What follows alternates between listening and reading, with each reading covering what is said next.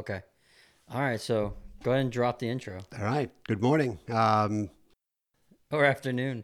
or, or afternoon. Yeah. How long have we been here so far? I don't know. This is It's Get It. Raw, and we are here for another episode, new episode. Welcoming our friend Brian to uh, to the show. Good morning. Welcome. Good morning. Thanks for having me, guys. Hey, man, it's a pleasure. Uh, go ahead and introduce yourself for a little bit. Okay. You know. Yeah, I'll tell you a little bit about myself uh, and what I do. Uh, my name is Brian Ripple. Uh, currently, I'm I'm I'm working with a uh, prison ministry. We we call it a prison ministry, but really we work in the uh, the local county jail, and um, a group of uh, guys together um, have created a a program where we go in and bring the gospel to prisoners, and we established a program outside of the jail as well. So that's what I'm doing right now. Oh, that's cool. I think you, I wonder if you know our friend um, Tom. Uh, he he does something similar to that, and uh, he's a great guy. Uh, it's a very worthy and admirable uh, uh, position to, to be in. Um, by the way, I wanted to say I think you have the coolest last name ever, ever. Thank you. is. I, I was telling Deanna that uh, she should do a podcast called The Ripple Effect. Yeah. You Yeah. know? Oh, man. So cool. I think that's the greatest name, you know, That, besides that, champion. That would that might even be good for your son if he did uh, on Oh, the yeah. pitching. That would Yeah, be great, I think, for pitching. Yeah. Yeah. Yeah. Ah, That's a great idea, actually. You know, the tiny ripples becomes waves. You know, and you know, wow. All right. So anyway, Yeah. We can go. Lots Somebody of might want to copyright that. Yeah. yeah, it's. I just. I, Or it's is that a website? I don't. oh, Uh, we oh. could get it, squat on it. I just heard that term the other day, squatters or squatting. Squatters. Yeah, squatting on a website. Uh, Oh, Like really? you just buy out a bunch of websites and you you squat, you hold them until somebody comes along that's like, oh man, this is the website I need for whatever it is. You're like, well, I own it. You can buy it, and then you sell out. Oh man, well, that might be a way to go from a business perspective. Um, but anyway, let's get started with uh, what do you want to talk about? Uh, what do you want to do? Yeah, so I was, uh, you know, one of the things that I've learned through the the prison ministry is is uh, a lot of these guys that go into jail are addicted to drugs and alcohol, and um, uh, they when they come out, they're still even though they're they're forced to be sober in jail, they're still uh, dealing with the same issues that that got them in there in the first place. And um, that's what's kind of unique about our program because there's lots of prison ministries out there, and there's people that go into the jails and they they talk to them and they tell them what they should be doing. We take a little bit of different approach to it. Um, we have two programs running in correlation, so when someone's in in the jail, when they come out, they're going to see the same faces. We're going to be covering the same materials. In fact, they won't even miss a beat if they go from the jail to our to our meetings. And and the meetings are pretty small. We do them in in our homes and um we don't have any church affiliation. In fact i don't know that any two people in in our prison ministry go to the same church. Yeah we we met through different circumstances and um when we when uh, the gentleman that started it and myself um we met through different circumstances and, and, and we developed this thing and, and we one of the key things that we we try to focus our attention on is, is relationships. Um, we kind of find that relationships are the the downfall to most uh, people in addiction uh, whether that's early on or, or or later even. People who've been sober for a long time can can relapse because of relationships And why do you why do you think that is? What is it about a relationship that spurs the addiction or, or exacerbates the addiction? I think there's a lot of emotions involved in relationships, um, and you can get too involved too early sometimes. There's lots of different reasons, but um, I think it's emotion and not knowing how to deal with those emotions, and not and not establishing good boundaries in the relationship. And that's that's one of the things we try to teach them. I personally, you know, we we have some guidelines that for our for our ministry, but each person has their own kind of flavor. Now, I've been in the jail, um, but mostly my focus is outside the jail, mentoring ships. Um, and currently, because of, of COVID, we don't have anybody in the jail. We're not even for a year. We haven't been allowed to be in the jail. So right now we're just in a season of building leaders um, and working with people as they get out that that the jail actually um, sends us. So in the past, we we met a lot of resistance in the jail. Like it it took two years just for us to get in, and then some of the guys that that we we brought along and started developing as leaders they because of their past record they couldn't even get into the jail so it took a long time and we um, and and now we've kind of had i don't know if i want to call it a setback but it's definitely hard to do a prison ministry when you can't Yeah. even go in the jail and, and these guys that you developed as leaders, uh, they have a relationship with the guys that are still in, right? And that's one of the benefits. Um, no? Well, j- jail's such short term. Um, they have relationships with the people that are out, but hopefully, I mean, the goal is that they don't go back in after they come back out, right? Right. That's the main goal. Um, but but but most of the time, it's kind of new relationships, and so in the in at least in our county, the jail system um, has a special section for, for for people who are of Christian faith, and I don't even actually they don't even have to be Christian faith, but they they want to be in a in a in a uh, religious environment in jail. They'll actually, if they're if they're nonviolent offenders and and they know they're there just short term and they're not going to go to prison, they they have the option of going into this, and it, and it, that provides them with some um, latitude to to have access to visitors who are going to talk to them about God or or whatever. And uh, some people are in there just because you know they know that it's a safer environment. They have no desire to have a relationship with God. They have no desire to to probably even get sober, and they're just using the system. But there are you know people in there who are genuinely wanting to change. Um, and and are making efforts to do so and those are the people we're really looking for you know Right. weed out the ones who are just there using the system and and try to find the people that um uh, want to change But but even if they're there, they're there getting you know passively getting this information. And you said that it doesn't have to be of a Christian origin. Like they could be a Buddhist or Yeah. an atheist and still attend. And That's right. That's they're welcomed, huh? That's right. Yeah, and there's there's there's Muslims that that go into the prison, and Christians, and uh, I don't know all the groups because we we just have a time slot, right? And we we it was ironic that Sunday was the the time slot that was available. huh? Yeah, so we'd be we'd be at church, and some of the guys would miss church so that they could go into the prisons and or into the jail and and and provide church for these guys. But it's not passive. We're not passive in there. And one of the things that we really um, really believe strongly in, and, and I don't want to get into a lot of this, but I will touch on it. Um, that that we think that a lot of times people go into these things and they in in this mentorship and and they try to they try to give you what they know and that's and that's good too but but we want all we want to do is just expose them to the to God and to Christ. And and part of that is is giving them something and letting them read it. Mm-hmm. So instead of me reading a bible verse to you joe i say here joe read this out loud.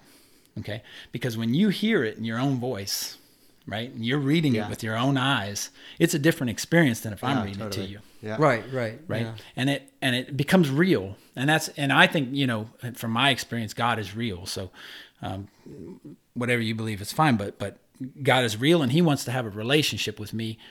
I can't do that for them. They Right. really have to do it for themselves. I can just show them the way i did it but so that's one key part of the relationship thing of of, uh, sobriety that I think is real important, and the statistics show it. I don't have the statistics with me. I'm not a statistics guy, but I know that that um, through what I've read and what I've heard um, and what I've experienced, that that when God is in the mix of your recovery, your chances of succeeding are tenfold. Yeah, I was uh, talking to a physician about this yesterday, and we were having that very discussion about. It's interesting because you know, uh, Alcoholics Anonymous they talk about not necessarily God, but that, but a higher power, right? Um, and and that's like a God, right? So the point is that she was saying the same thing. She said that, you know, when you involve a higher power or God, you have far more success. And my curiosity, I'm just a, just from my nature, um, why?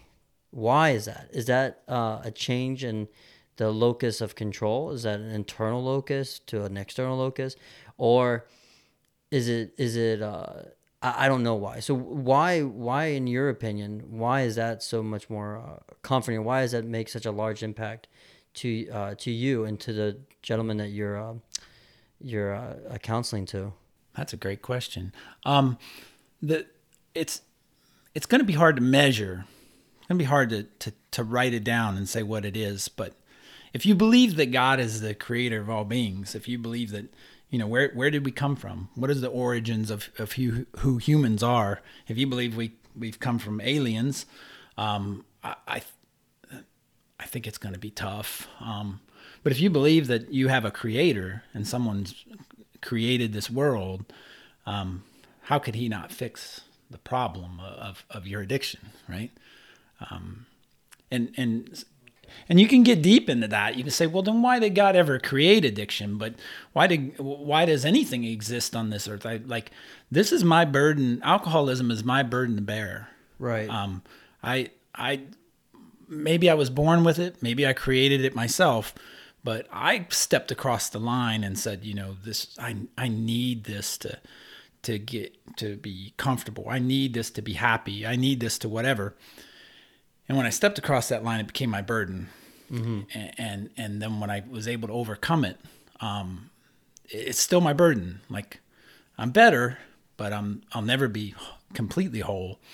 Um, so everybody's got that if you don't have it and you're young, you know, maybe you're 16, you probably haven't experienced what your burden is, but your burden will show up and you'll have to learn how to to, to manage it or it's going to destroy you. That's interesting that, you know, you you, you started with uh, relationships and then we're talking about God right now, but mm-hmm. that's a relationship. Right. And so you feel like there's something out there, my creator, and they love me. Right. And they're there to help me Mm-hmm. And that's what you're that's what you're speaking to, and therefore you have a relationship, mm-hmm. and you may not feel like you have a relationship with anybody else, but at least you have that. Yeah, and that kind of saves you, huh? Yeah. what do you point. think? Uh, the um, I was going to say we the the thought of burdens, and um, I never thought about it like that. Like we all are going to have something major in our lives, if not multiple major burdens to overcome, and it, it, we if we think about it as why me, um, poor me, it it it takes away from everybody else's burdens and, and just makes you feel like you know, you're you're singling yourself out. Um, and that just I mean that that just adds that adds more weight to the burden to carry. But having having somebody else to share that burden with, any burden is always going to make it easier.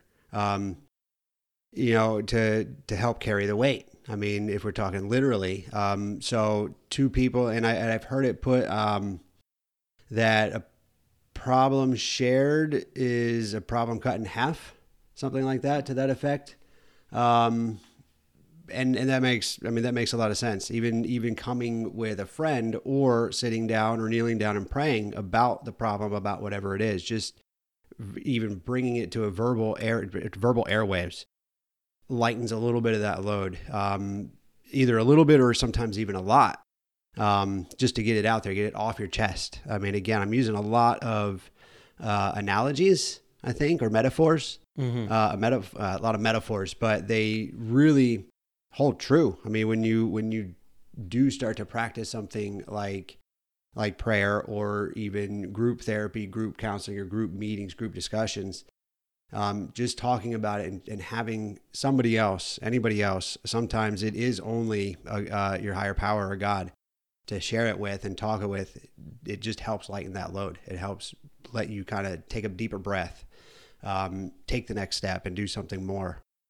You know, something I've always wondered is that, you know, when you struggled, you, you, it was right after like uh, a relationship had like ended those or were changed. yeah, those were some of my toughest times. Right. Yeah, exactly. And it's not like you don't have relationships, but it would be a particular romantic relationship.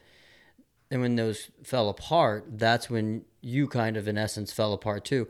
Why? Why that particular relationship versus the relationships? Because you have a lot of great friends that stick with you. Why Mm-hmm. that? Uh, why does that push you? And then like, how does that help you as well? Because Brian, you could probably speak to that too, right? Like, how does that help you?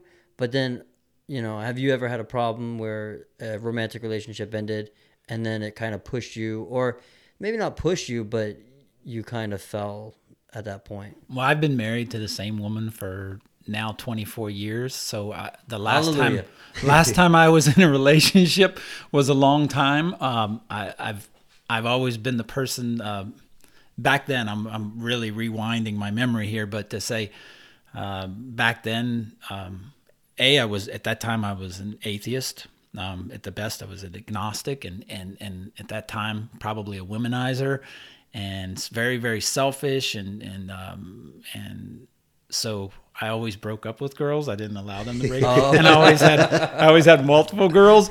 And uh, God, I hope my wife doesn't listen to this. but she changed me because she's an amazing person, and that's you know I'm not She just, is. She's I'm not just saying that, but um, you know, uh, she she helped me to come to Christ um, through her persistence and example, and and I owe that to her.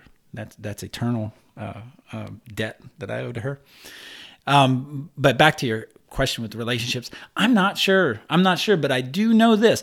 I do know every guy that I've ever worked with who's failed. It's been because of a relationship, and I think I think early on, you know, maybe we form these relationships and and they're good or bad with our parents or and our siblings or or whatever, but um, we can't change that. That that's our past. We can't really change that. But we, what I what we can do and what I try to teach guys is is like what what is a healthy relationship and um and and how to to set up and define boundaries so i say i use this example and i think i think this is a great example and it's not mine and i've put my spin on it or whatever and you might read a book and say oh yeah i remember him talking about that um it's like a it's like a circle of, of rings i wish i could you know show you the the picture but imagine a circle of rings so in the center of that circle like a target in the center of that circle is you and God. Everybody else fits into this ring, but uh, but in the smallest ring, in the center, the bullseye, is you and God. And then outside of that ring is your closest relationships. If you're a, if you're a teenager, it'll be your mom, your dad, and your siblings. Mm-hmm. And then outside of that, it becomes discretionary. Okay, so so who's who's in the next ring? Those might be your your best friends, and then beyond that, maybe your coworkers and your your you know your neighbor and blah blah blah.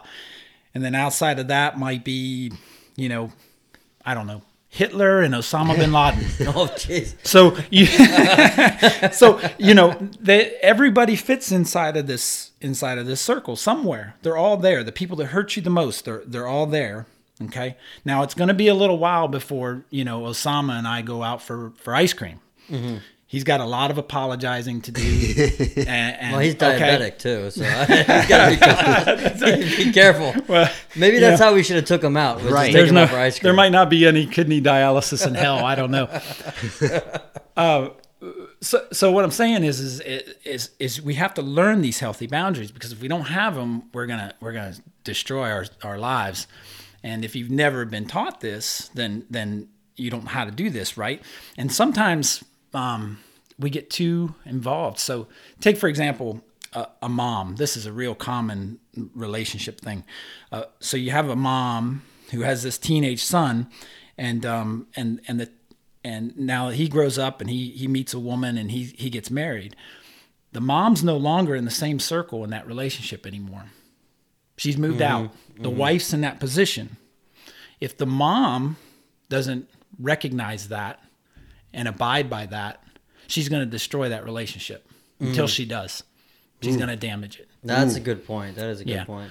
So that really doesn't appeal to recovery, although it does appeal appeal to relationships, right? So then, um, but there's lots of examples like that. Yeah. Yeah, Yeah. where What- you, you don't know your position.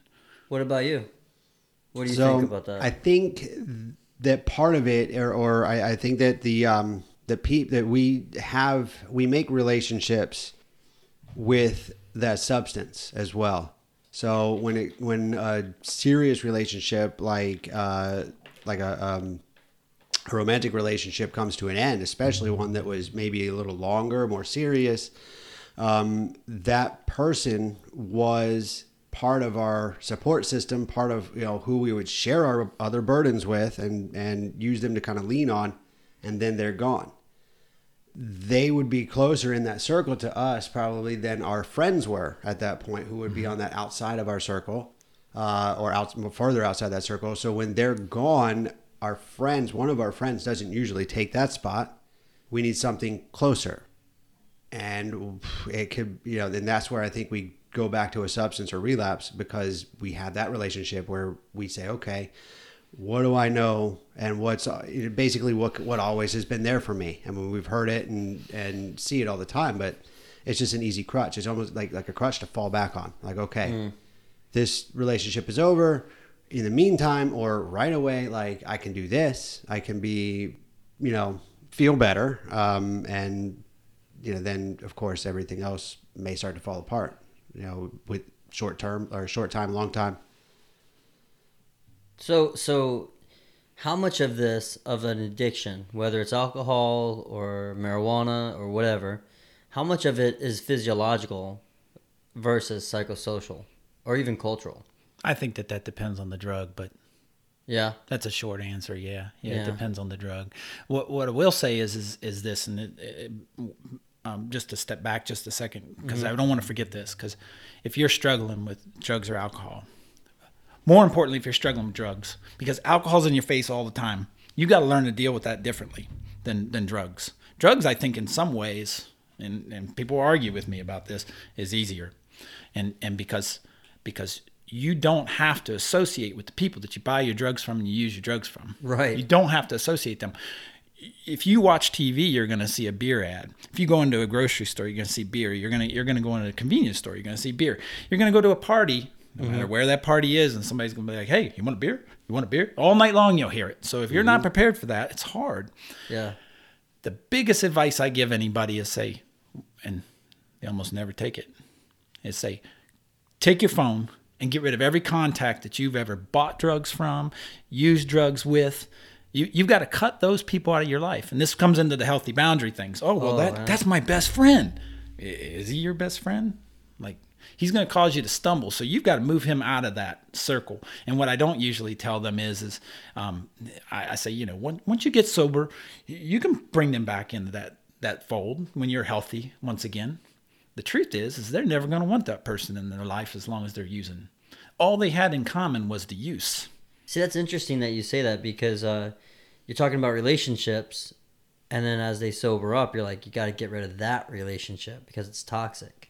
You got to right? get rid of that before you can sober up. Yeah, you got to get rid of that, or you're going back to jail. Like it's it's serious. Like that's the number one piece of advice I can give somebody relation wise who's who's who's using and, and abusing get rid of those relationships. And yeah. It's hard. It may be the person that you love. It may be maybe your wife. I mean, I, am grateful that you know my wife doesn't. She's had three drinks in in 25 years, but um, if my wife was also an alcoholic, mm-hmm.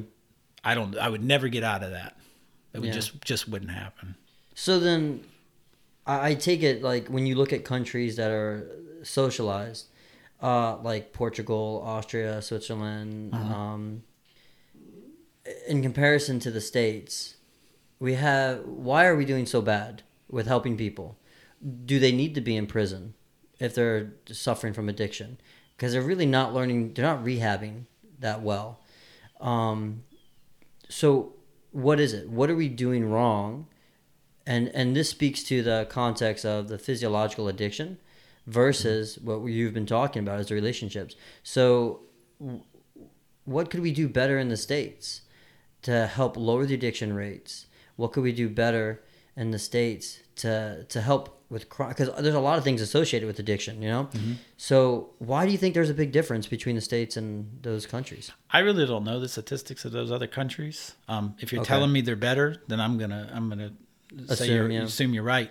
Um, but I can speak to what we could do better. Incarceration doesn't work for, for addiction, so you have to really.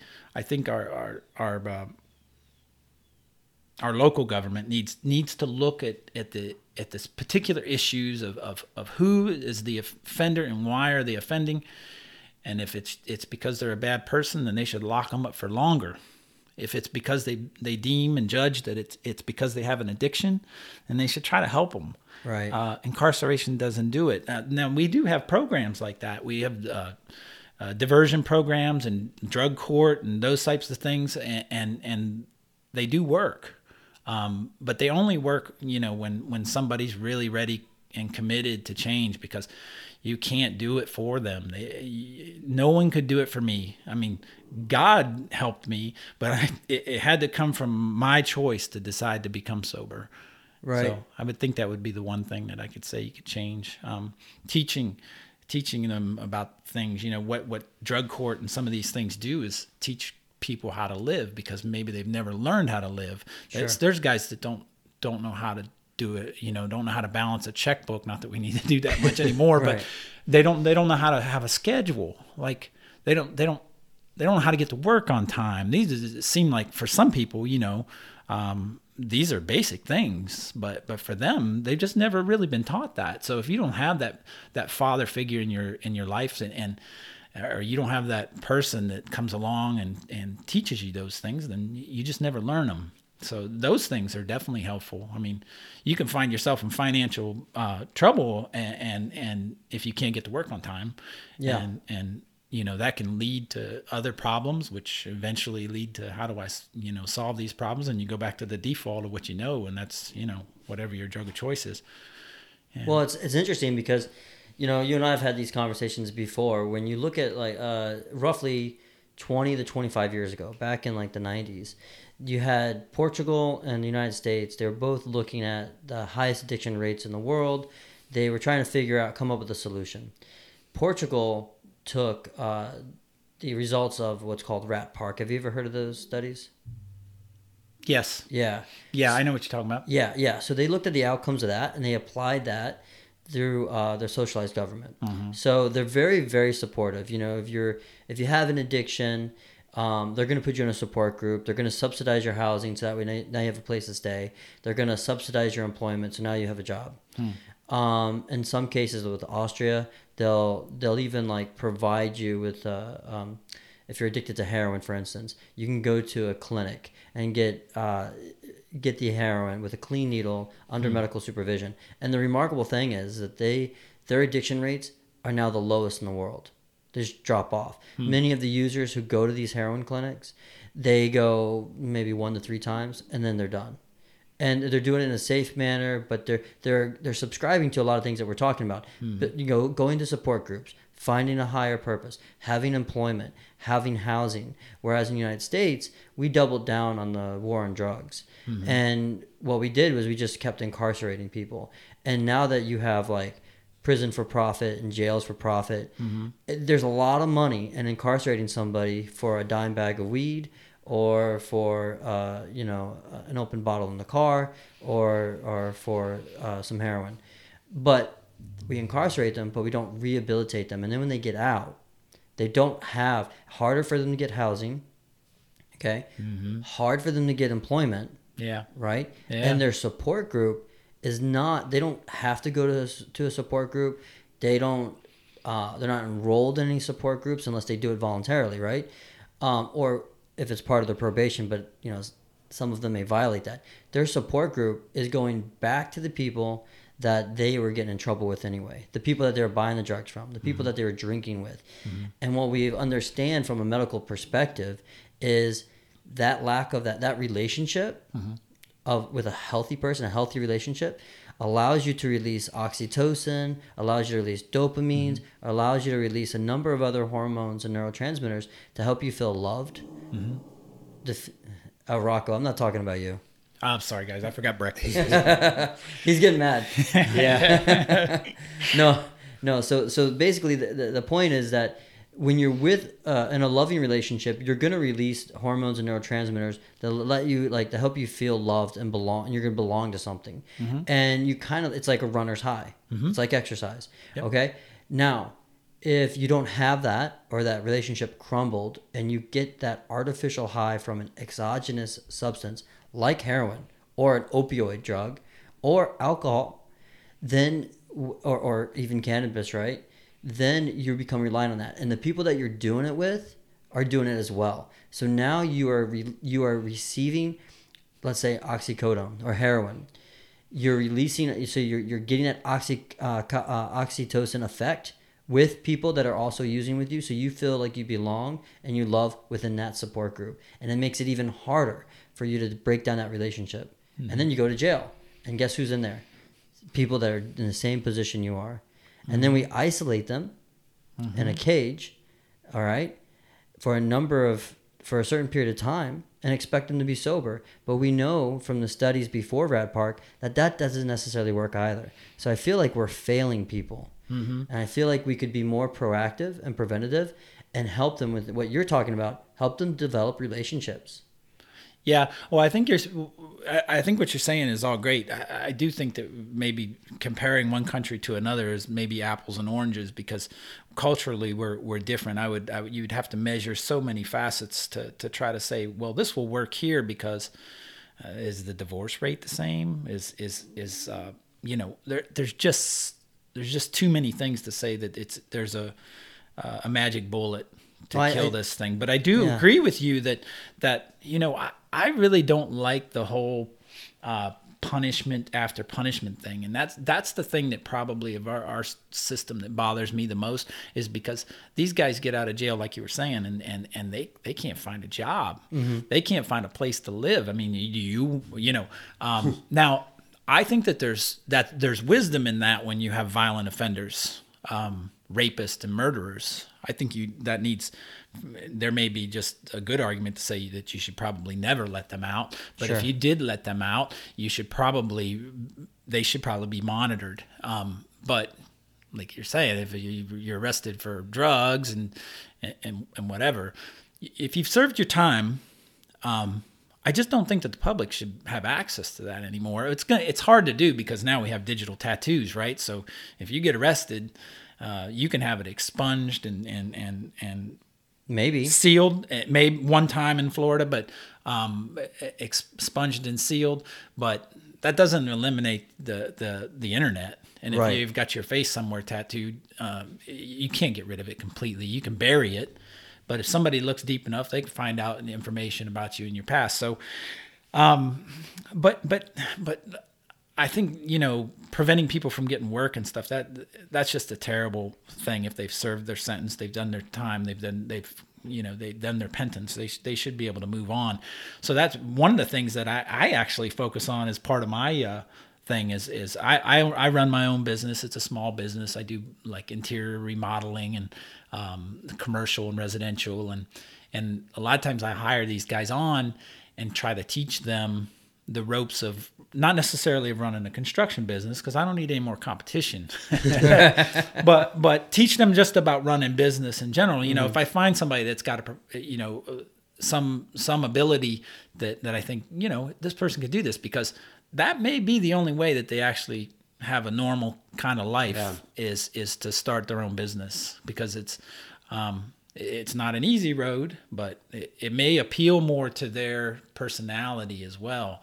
Um, to have autonomy, um, you know, to be it when they get in a situation, they can just say, you know what, I'm going to walk away from this situation. You, you're an employee, you can't do that. You got to deal with the situation. But if you're if you're a uh, you know unhealthy person from the begin with you may not want that person to deal with the situation with how they know how to deal with it so you know what i'm saying but uh but anyway yeah that's But but think about what you just said. You just came up with some great points. The what you're doing is you're establishing a relationship. Mm-hmm. You're helping them find a purpose. Mm-hmm. Okay. Think about the child that grows up in uh, the ghetto, and it doesn't matter what color they are, but they just grow up in the ghetto, and they see their parent, you know, go to jail, mm-hmm. maybe one or both. They now they have a hard life. Mm-hmm. The people that they see that that are able to do well for themselves aren't necessarily role models for a society that we want to live in. Mm-hmm. So they grow up and they kind of emulate that, and then they get in trouble. And then when they get out and they try to do to go the straight and narrow, Yeah. they can't. Mm-hmm. So they got to fall back. And then when they're in that jail in that prison, they're not learning their a purpose. Like you're you're teaching people practical skills that will survive that will last them the rest of their life. They learn from other criminals on how to become a better criminal because they know when they get out the likelihood that they'll have um, an opportunity to live a good life on the straight and narrow isn't there as easily. It's not accessible. But when we talk about like countries like Austria, Austria took the lead from Portugal. Portugal, yeah, they're socialized, but they um, were in a, a in just of a, uh, their their position on, on drug addiction was just as bad as the United States 20 years ago. The difference was they said what we are doing isn't working. And so when are we going to say as a country what we are doing is not not working? The war on drugs it has been an immense failure. I mean, and, and for goodness sakes, we're hypocrites. Reagan, you know, with through Nicaragua with the Sandinista, uh, uh, was it the Sandinistas? Sandinistas, you know, with Iran Contra, sm- smuggled drugs across the border to, to mm-hmm. buy guns to, to give to other people. A Republican president who, at the same time, was saying at the other side of his mouth or his wife's mouth, saying "say nope to dope," and mm-hmm. then we have every president has pretty much continued those programs you know since then. Mm-hmm. Then you have um it's just to me there's just a lot of hypocrisy with that. Then we support big pharma which is pushing opioid drugs on populations especially certain populations around the country. Um and the war on drugs isolates you know central american countries and south american countries in which case they're our neighbors so we probably should want the best relationship with them. But how many of their citizens women and children have to succumb to gang violence and drug cartels in which case we help prop we prop up some of these cartels to fight against communist parties and then they've mm-hmm. become very powerful and then they end up harming their fellow neighbors. Mm-hmm. And so i don't think the war on drugs has, has been successful at all. So but when do we finally say enough of the same strategy let's apply a new strategy and see how effective that is because otherwise it's like what einstein said you're you're a little you're insane if you keep doing the same thing over and over and over mm-hmm. expecting a different result. And look at all the money we're wasting Mm-hmm. wasting a ton of money Yeah, and that's probably a little above my pay grade. So I will say that that if it's a if it's an important issue to issue to you, then you get involved. So it was an important issue to me, and I'm involved. Um, and and I'm not I'm not going to change. Uh, I, I can't even you know you got an American flag here. I can't change all these stars. I can't even change that one star, Florida. You know, I'm just hoping to just change that little, you know, those few few people in, in my life, and and uh, and that's it. Like just getting involved, right? We don't need we don't need the government to step in and tell us how to do it, but we do need them to to change some of the ways that they they govern and and yeah, there's been lots of corruption. Wherever there's money, there's going to be corruption. Wherever there's power, you know, there's going to be corruption and people are going to get hurt from it. But um yeah, I, I don't know. That's But I think you're I think you're doing a lot more than you actually know. I think when you look at like what what happened with the crack epidemic, uh, epidemic where you had the Reagan administration collude with Oliver North and the CIA, bringing crack in the predominant cities. Uh, uh, and, and predominantly the, the regions of color. Uh, and you're talking about Los Angeles, you're talking about Chicago, Baltimore, um, and many other cities, uh, which are s- still hurting today. But a lot of those parents that bought the crack went to jail. Now you're talking about increased divorce rates and one parent homes. Okay? Uh, what you're doing in counseling these uh, individuals is you're restoring that.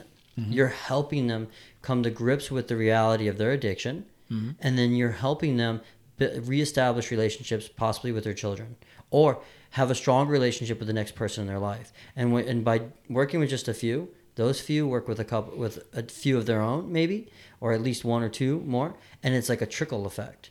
And so, the change that you're that you're perpetuating is is an awesome change. It's mm-hmm. Fantastic, but it's a larger impact than I think you than you realize, and I think that's how you change a star, which then can change other Right. stars. I Yeah, that's a great idea. I, I you know, I'm not going to upplay it or downplay it, but I will say that in, in the ministry world, the, the prison ministry is the redheaded stepchild because um, it has a huge failure rate. Like I- I've I can't tell you how many guys that I've spent time with and um, and they're back in jail and they're back in their addiction and and it's not rewarding. It's it's not. Uh, it's it's painful because you know you meet people and you spend time with people and you're praying for those people and you're caring for those people and then they go right back out and and and sometimes they die i mean i've had people that were that I knew who died, you know, from this thing, and and and uh, it, it's not it's not the funnest thing in the world, but um, you know, bec- I guess because I'd been there to some degree, um, maybe not to the bottom that they've reached, then I have some uh, empathy and sympathy for that. But um, Why, Yeah. why do you think that they they fail, or why do you think that they uh, they lose sight of where they were going? relationships, usually it's relationships. It almost always is. So Um, another one falls apart, and they find yeah, something falls up. apart. Yeah, yeah. And and I wonder, I just wonder how much, um, you know, I was we were talking about this earlier, uh, and and we were saying that, um, you know, both of my parents suffered from addiction, and then I have three brothers that suffer with addiction. I have two, one that possibly has uh, uh, drug-induced uh, um, schizophrenia, drug-induced schizophrenia, and uh, yeah, and I've experimented and I've never felt the urge to continue. I Yeah. could say to myself, "I'll do this," uh, you know, and I'm done. And it's it's not. I don't know if it's uh, the lack of a physiological um, addiction, or if my physiology is different, or if also like if it's uh, I don't want to say willpower because I don't I don't necessarily subscribe to that, um, or more of like a it's just different. I just feel, and I've gone through bad relationships. I had one that was really awful, and I had to say to myself, I'm never gonna let that happen to me again. It was it wasn't oh man this stinks I can't believe it happened and then I fall back on something. It was what can I do to make myself more resilient and to put hmm. myself in a position where that will never happen to me again or that if it happened again I'm not only going to survive it but I'm going to thrive. And I, just I just wonder how much of that self perspective, that internal locus of control, we can people can gain, and how much of that would help. Yeah, I don't know. That's but that's that's their burden, right? So Yeah. what we talked about earlier. But um, that was a neat point that you brought up. Made me think of something that I did want to talk about, like um, having those barriers. Um, uh, um, um, you know, you you're you're setting up um, a barrier to say I'm not going to allow that person in to here, and that that's that's wisdom. I mean, you know, it has to be healthy to to say I'm not allowing that person into my inner circle until I really know them. I'm not gonna, and and, and this is a really hard one for for for people, especially guys. Um, I'm not gonna have sex with that woman until Ah. I'm married. Yeah. I know people that do that. I don't know if I could have done it. But No, no. I'm just saying. You know, I- you know, I don't know. I, I, I thank God I don't have to, to, to think about that anymore. But um, it, it, those are those are tough things to to deal with. Um, if you do, you run the risk that you've allowed somebody into a circle that shouldn't be there yet. And, and and and and that transition has to be carefully thought out. You know, I think about like uh, think about this. I I think uh, I'm trying to think who said this. I think it was Ravi Zacharias, and maybe he was quoting somebody else. But he said, "You you got to consider uh, before you tear down a fence why it was there put there in the first place." Oh yeah. So the fence that's containing your kid in your yard may be the same fence that's preventing the pit bull from the neighbor's yard from coming over in your yard. So we have to be very cautious about um, who we let into our circles and and and cautious about how we uh, utilize our time with those people's uh, people in the circle. So in other words, you know, if I just spend all my time with my family and I don't have any friends, well, that's not healthy. Right. And on the on the other end of it, if I'm with my friends and I'm never with my family, that's going to be conflict too. So um, having like a healthy balance, you know, I'm quoting people now, so it's like That's okay. Mr. Miyagi, balance, Daniel-san. Uh, yeah. I want to see you slap your hands and just go, for, you know, Yeah, real yeah. quick, and you know. That's healing. No, I, I think I think you're right, but I think it's also a willingness to be open minded and to learn from your mistakes. And I think uh, you know anybody that knows me, they they consider me to be stubborn and persistent and um, uh, challenging. I can be very challenging, quite a bit. Uh, and and I don't really try to be challenging. Uh, I think the I'm trying to be open minded, but logical. and um, I think that you, I think that's one thing that people uh, have a hard time with is opening themselves up to all these different realms of possibility. Um, doesn't mean they have to accept it. It just means that they they're open to it, that they're they're exposing themselves to it, and then uh, you know learning from your mistakes. You know, saying that about you know, I don't know. I, I was talking to that physician yesterday, and uh, one of the things she told me was she walks into a restaurant all right, Applebee's, you know, because you have to get a reservation for those places. they're they're pretty hot. Um, but anyway, what she notices right away is people's drinks, in particular alcoholic beverages, and she'll say, "Oh, that person's got a little bit left in this glass or in this bottle. Uh, why aren't they drinking it? It's going to waste. What's wrong with them?" And and or or you know, I had a drink. How come they're not keeping up with me? Kind of thing. And I said, I never thought about that, and that's got to be a difference. And she said to me it's funny because when she was going through AA, um, a lot of people said the same thing. Now you you didn't say that in the beginning, or I missed it in the beginning that she was a recovered alcoholic. But Yes. as- but as soon as you started talking about measuring people's drinks, I was like, she must be an alcoholic. Did you did you do that as well? of course. Did you Yeah, do you well, know yeah. Yeah, you I did. noticed everything. Yeah. Oh, yeah. because he said the same about thing. it. You said, said that, oh, okay. You said the same thing. Yeah, You're like, I did. why aren't you keeping up with me, Ray? Or yeah, why we'd be out up?" like literally. Like I I I commended Ray recently. Where what? Where uh, you remind me where? But because he it was with Vinny actually when we sat down with Vinny. He finished his beer. I'd never seen him finish a beer ever. I'd finished his beers because what do you mean he can't like that's didn't even drink the whole first one Yeah. let alone two or three or more.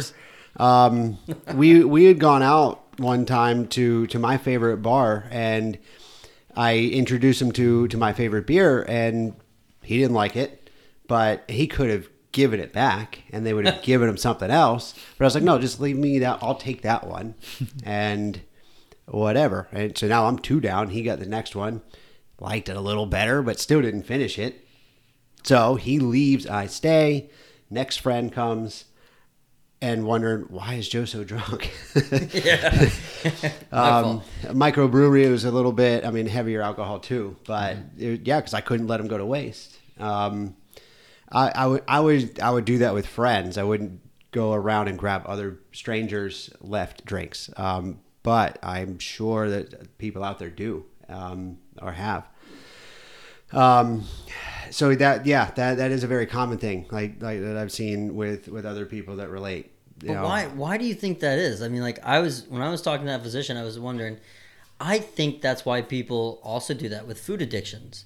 They look at someone's plate and they're going, "Oh man, yeah." It's important to you. there's people in other mm-hmm. parts of the world that are starving. Yeah. You've got to finish that, you know. And Yeah. instead, you know, and usually like somebody that's a little bit healthier, a little bit skinnier, they don't feel the impulse to finish it or rush themselves to eat it.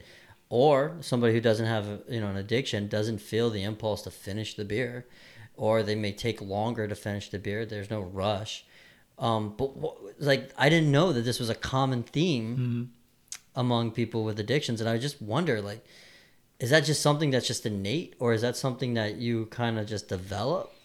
I think you probably develop it. I think it's Yeah. multifactorial as well. Because part of me, why I want to finish, I'll, I'll finish everything. By the way, like Mm-hmm. it's not just alcohol. I don't want to let anything I've paid for or I'm buying go to waste. Oh, I see. Tell that to my refrigerator and the vegetables, but.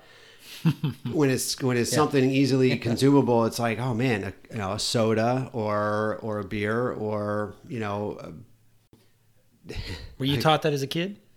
Don't let your food go to waste, kind of thing. Probably, yeah, I Yeah, think so. Too. Yeah, me Um, too. And I taught my kids that. Sorry, guys, but uh, Yeah, So that's interesting because because you guys have a similar outlook to that, and a similar. So when I was a kid, you know, I didn't get fed a lot. Like it was, I grew up on the other side of the tracks. I grew up in group homes and foster care, and uh, so I, I don't remember the meals for them for those places. Um, but you know, living with your your a parent who's not who's who's who can be negligent, um, and and getting food was like a, a treat. It was like a, you know, you know, I, I depended heavily on school lunches. So you know, as far as like uh, food, so I didn't waste food uh, because I, you know, that was all I was getting, you know, for the most part. So, but it was never, hey, you better eat all that because you know there's starving kids in Africa.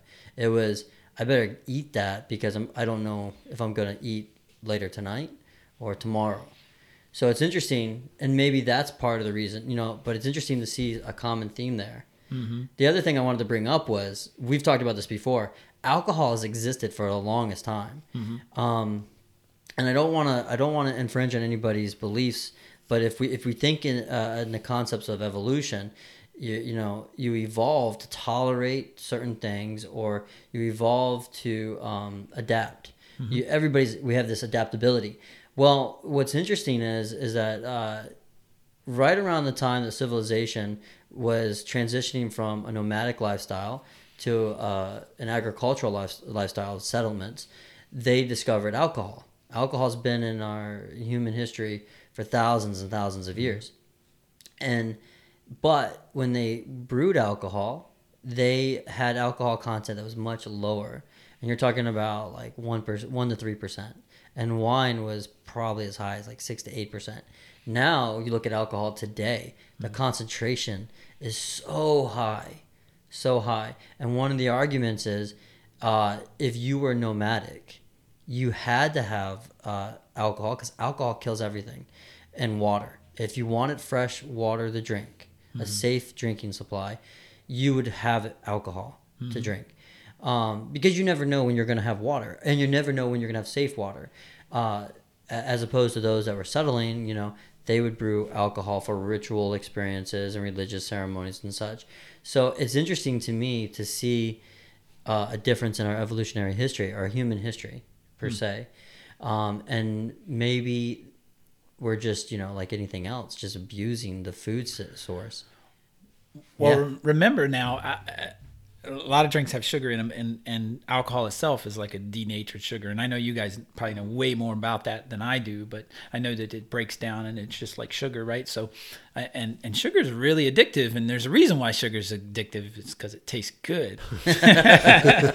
no, I, I think it's the easiest. You, you guys also could probably teach me on this, but it's like from biology 101 in college, it's the easiest thing for our bodies to break down is sugar to make energy, right? So so sugar's really, you know, that's what that's why it tastes so good and it's universally good and you can't find somebody that says sugar is terrible tasting.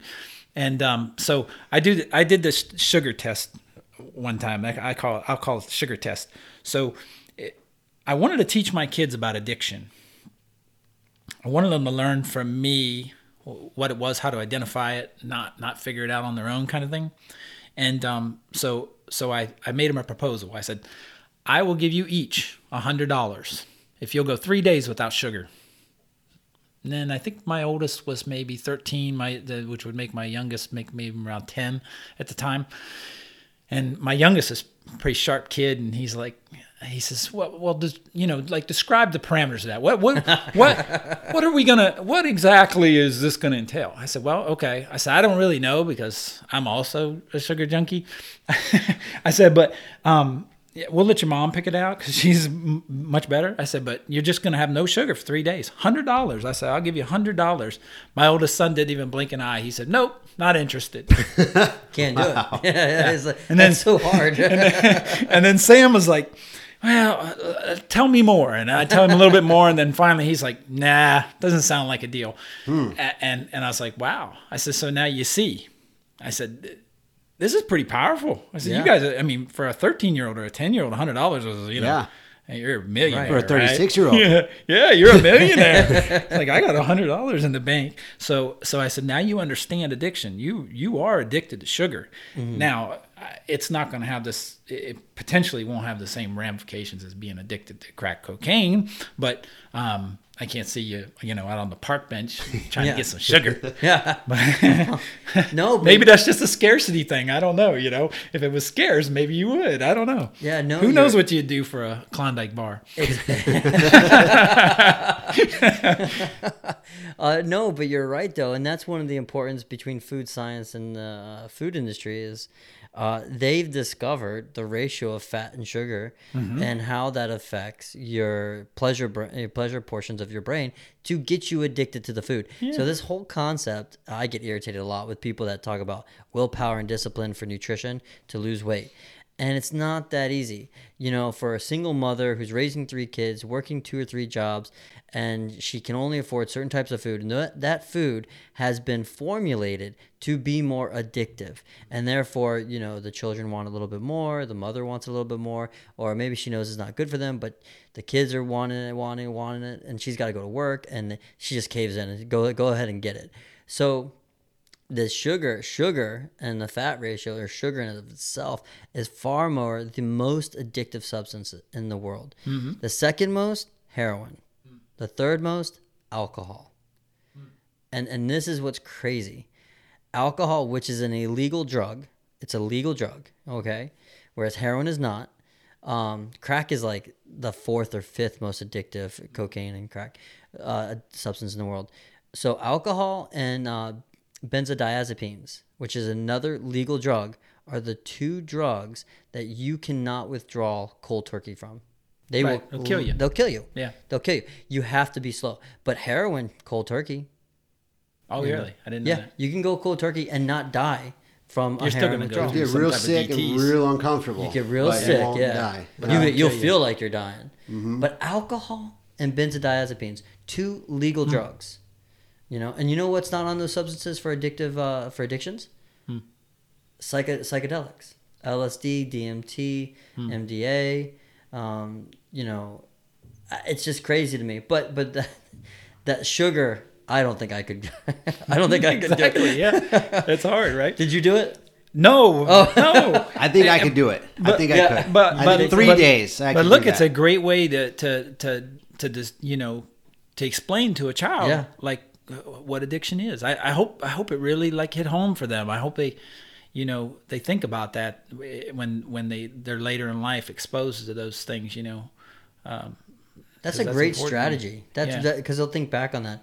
Have you used that with any of your uh, uh, um, counselees as far as job? No, no. I, oh. I, I sort of thought of it as a kid's thing because if you're already addicted to crack cocaine, you know what addiction is. Yeah. So that might not be relevant, but uh, yeah. Do you internalize it though? Like at the time that you are addicted to alcohol or whatever substance it is, is it internalized within you that you're you have an addiction?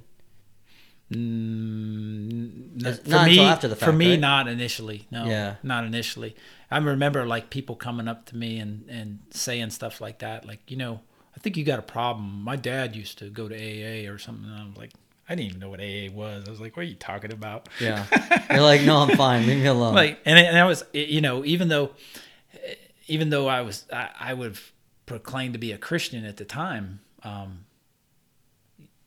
you know maybe two years probably prior to that I, I was still an alcoholic and, and, and a Christian which don't really go hand in hand I tell you when you when you when you accept Christ into your life um, if you believe this sort of thing there's a spiritual warfare going on. And and and when you become a Christian um, you're not on the enemy's side anymore. And, and you're an immediate red flag and you will be attacked personally in every way. Um, and y y- people aren't usually prepared for that you know? Sure. i wasn't. I was told that and i wasn't prepared for that. And man was i attacked. And uh and, and you know the, the the secret to it is is hold the course you know Yeah.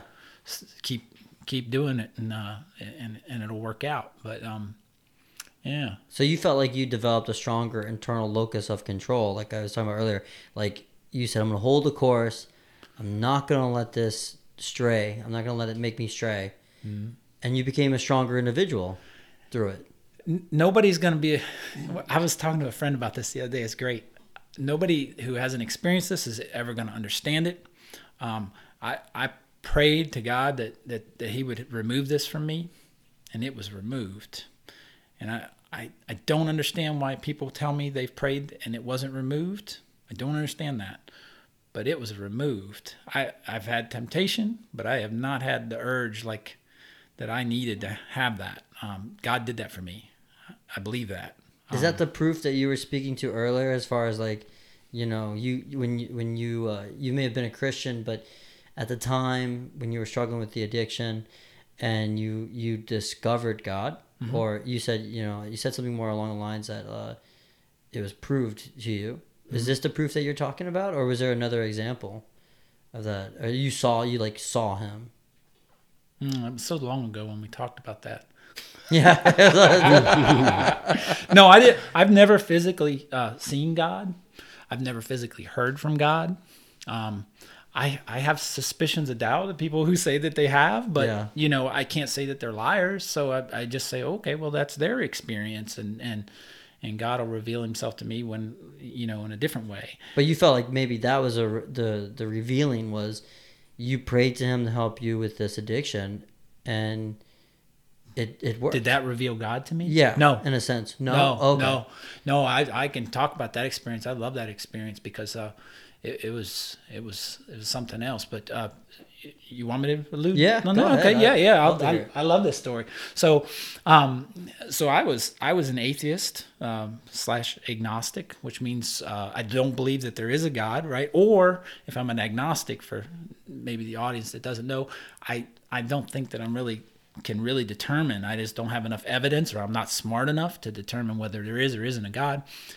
And um, I, I, but I, but I saw. I grew up um, with my grandfather taking me to church, and I saw the value in in in the the the relationships and the, and the personal values. So I wanted that for my children. And my wife is a Christian, and I, I kind of came to the conclusion, although this is this isn't how you should come to it. I, I said, you know, if she's pursuing that and I'm not somehow with her with that, we'll be divorced. Oh. So I said, you know what? I, I, I love the healthy portion of what church offers. Um, there's nothing bad about it, right? Nothing bad about it, really. And I said, I, I want my kids to grow up in that. I want my kids to have that belief because I know there's value in that belief. And I, so we went to church, right? And we listened to music and I'd read the Bible. I probably may have read the Bible more then than I do now. And, and um, the, the day came when I when I started to really analyze my thought patterns, and I said, you know, I was going to church and I was going, you know what, and I'm questioning God, and I'm saying, you know, this can't this can't be real, like, and and I said, you know, just for today, just just not even the whole day, I'm just gonna I'm just gonna I'm gonna deny the thoughts in my head that God doesn't exist between here and going to church. And that's a pretty short drive. I mean, that was only like five miles the bombardment in my own mind was not my own bombardment. Like I was asked every time I'd ask a question in my mind, I would shoot it down and go, "No, we're not, I'm not thinking about that." And I could not shut it off, and it seemed external. And I and I and by the time I got to the church, I was like, "Wow, that was crazy." There's a lot going on in my head, and I and I thought, well, okay, I made it here. I didn't really discount anything. And then I went up uh, and sat in the church. I did not hear a thing that went on in that church, but I looked at this one man the whole time he was a patient of my wife's and and she told me a story about how he was an evangelical he was an author and um, he had been a, a brothel owner in i think up in new jersey and uh, almost went down in a rico stat thing and, and and and was just an awful person but you know had changed his life. And and church ended and i i physically felt a push in my eardrum on my right ear to follow that guy. I don't I can't explain it. It wasn't like I had a head cold or anything. And and um, that was the start. I met this guy and we we talked and he he he he sat down and spent time with me to answer the questions of doubt. And uh, ever since then, I I've, I've believed. But again, that's what I say. Once once you start believing, you become you become a soldier against the against the enemy, and and you become target. And you either start following the guidelines of the Christianity that you just proclaim, proclaimed you believe in, or or you're going to be attacked. You're going to be easily picked off. So yeah, Huh. Okay. And uh well, I don't know. That sounds great. And it sounds like your wife was that candle that you know you talk about in Christianity. You talk about being the light in the world, especially in the darkness, and uh, she led you out uh, led you out of that and into something that you know is better for you. Um, Okay, I don't know what else to say to that. That was an awesome story, actually. Thank you. I like Yeah. it. Uh, do you still uh, are you still in contact with that gentleman? Um, from time to time, we'll touch touch base with one another. That's he's cool. yeah, he's he definitely taught me a lot of stuff about how to how to minister to people and things like that. Um, because that's his thing, sort of, you know. And um, yeah, yeah, I still keep in contact with him That's time awesome. to time. What about you? You got anything like that? So I, I've got I've, I've got an interesting um, encounter. I'll call it. Um, UFO? Uh, almost. UAP. Yeah, yeah. um, it came from above. Uh, I and this is kind of a this is this is a classic. This is a classic story. Um, some of my closest friends know know this story um, because they were there. Um, but I, I grew up in a church, in the church, in a Christian church, and when I was in oh, it had to be high school, like early high school. Um, we participated in our church participated in a basketball tournament. So we got a group of guys um, from the church and their friends to band a basketball team together and travel to Kissimmee to the Florida statewide Christian basketball tournament. And um, I got a few of my friends to come along, and we wanted and thought this is a great time to bring some booze into the event. So we brought, uh, and, th- and this really was like, it, it must have been in my first, in like, it was obviously in my early drinking years because I was in high school. And so I was 16, 17 years old. We took a bottle, a big bottle of wine um, that I think my friend stole from his job, and then with the other one, I don't know where we bought it, but a bottle of aftershock, and we drive up in a van with the other kids and guys that were chaperoning, and we stopped at a mall to go to the bathroom, get some food, and we popped the cork on the bottle of wine. Um, I think we did it actually before we stopped, so we drank this bottle in the back of the bus. We didn't have a cork or a bottle opener, so we had to like like try to dig this cork out. So we got cork mess all over the back of the bus. Um, we drank, so we drank that on the trip, uh, or on that right there. We threw the bottle away when we got off the bus at the at the mall. Later that evening, we busted out the the liqueur and um, we drank it and got pretty unruly. Um, remember, like my friend was a hockey player. He's body checking the the soda machine out by the pool, and I mean we're clearly drunk. Um, one of the chaperones knew. Um, He did a great job. kind of turned the other way, kind of turned his head the other way. Yeah. Maybe, maybe, I don't know. One of the other kids eventually told one of the other chaperones. Um, Mm. and on, and so then it became aware to us by the end of the tournament. First of all, we lost terribly. Um, couldn't play worth a damn. I, I couldn't anyway. Well, Um, not if you're body checking a soda machine. yeah. That's a different Uh, sport. So, uh, but then, so it became aware that, okay, we're caught, we're busted. How could we not be? And I'm just, I'm, so I'm going through like, okay, what do I need to do to, um, minimize the, the damage here and hopefully not let this get back to my parents. I got to talk to, to Bob, the, the other chaperone that now knows. And I'm going through what I'm going to say. And we're riding, and this is on the bus ride home. And I'm thinking like, okay, here's how I'm going to approach him. I'm going to go. I'm going to tell him, you know, first thing, Bob, we need to talk. You're like 16, right?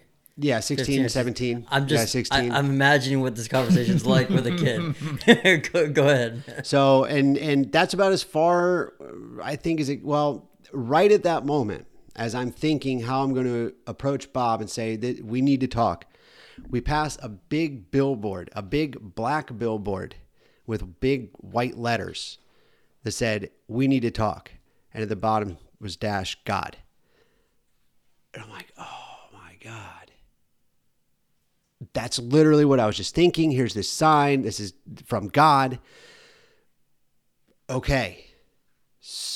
I don't remember what I thought after that. I was just shocked. I was amazed. I was like, that's incredible. That, that's crazy. The coincidence that that would just pop up on the side of the road while I'm thinking that in my head. Um, so we got back.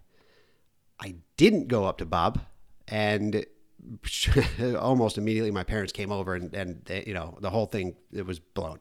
So got in trouble and but but that that moment I, I just remember like man that was crazy. That was that was really crazy. Now that was obviously the very beginning of my drinking career. So things drifted further away from church and from God and into agnostic and um, or atheistic thoughts and behavior, and until eventually I came to the point where you know everything had fallen apart or wasn't working, and I had to start to do something else or do something again and find a find that relationship with a higher power and start to do and work towards that. Um, and one of the one of the biggest lines I think that was able to bring me back towards a more spiritual lifestyle is that um, because I was I was investing into all of my perceived negative thoughts about church and religion of any kind and organizations that were that were you know running religious religion and uh, the line that I read that brought me back said, "Be quick to notice where religion got it right." I'm like, oh, well, of course, there's a lot of good to come out of religion and a lot of a lot of positives there.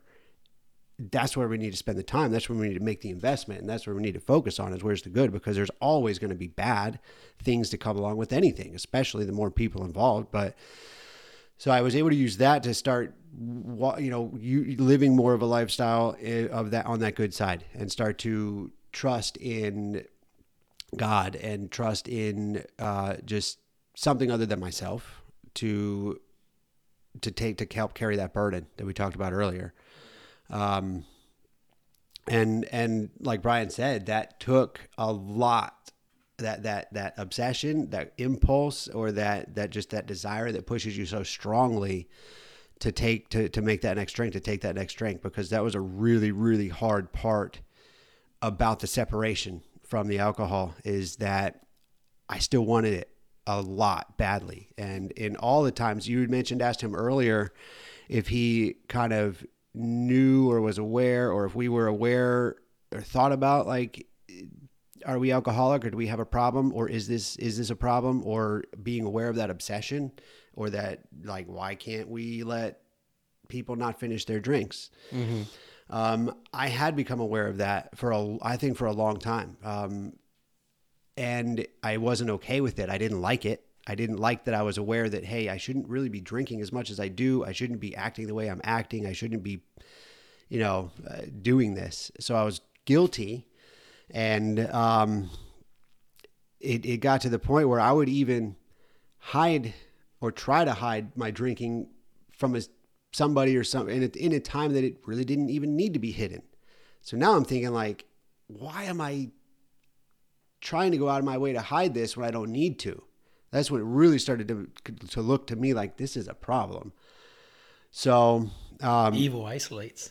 Yeah, yeah. So I had um, I had taken numbers and from t- you know commercials like, "Do you need help? Do you think you have a problem? Call this number. Here's a treatment center. Here's a counselor." I've got all these numbers saved in my phone. Still, even today, I never called any of them. Never reached out. Never hit that spot where I needed to reach out and get the help that I that I wanted and that I needed. And I don't know why it it, it just took it took that, that that rock bottom, I guess, which is different for everybody. Um, to find to to to come to the realization that I needed the help or the the desire to reach out and get it the and the willingness the, the willingness I think to to reach out and, and take that um and and even just making that first like coming to that knowing that I needed that I should stop and then finding the willingness to stop was kind of two different things mm-hmm. um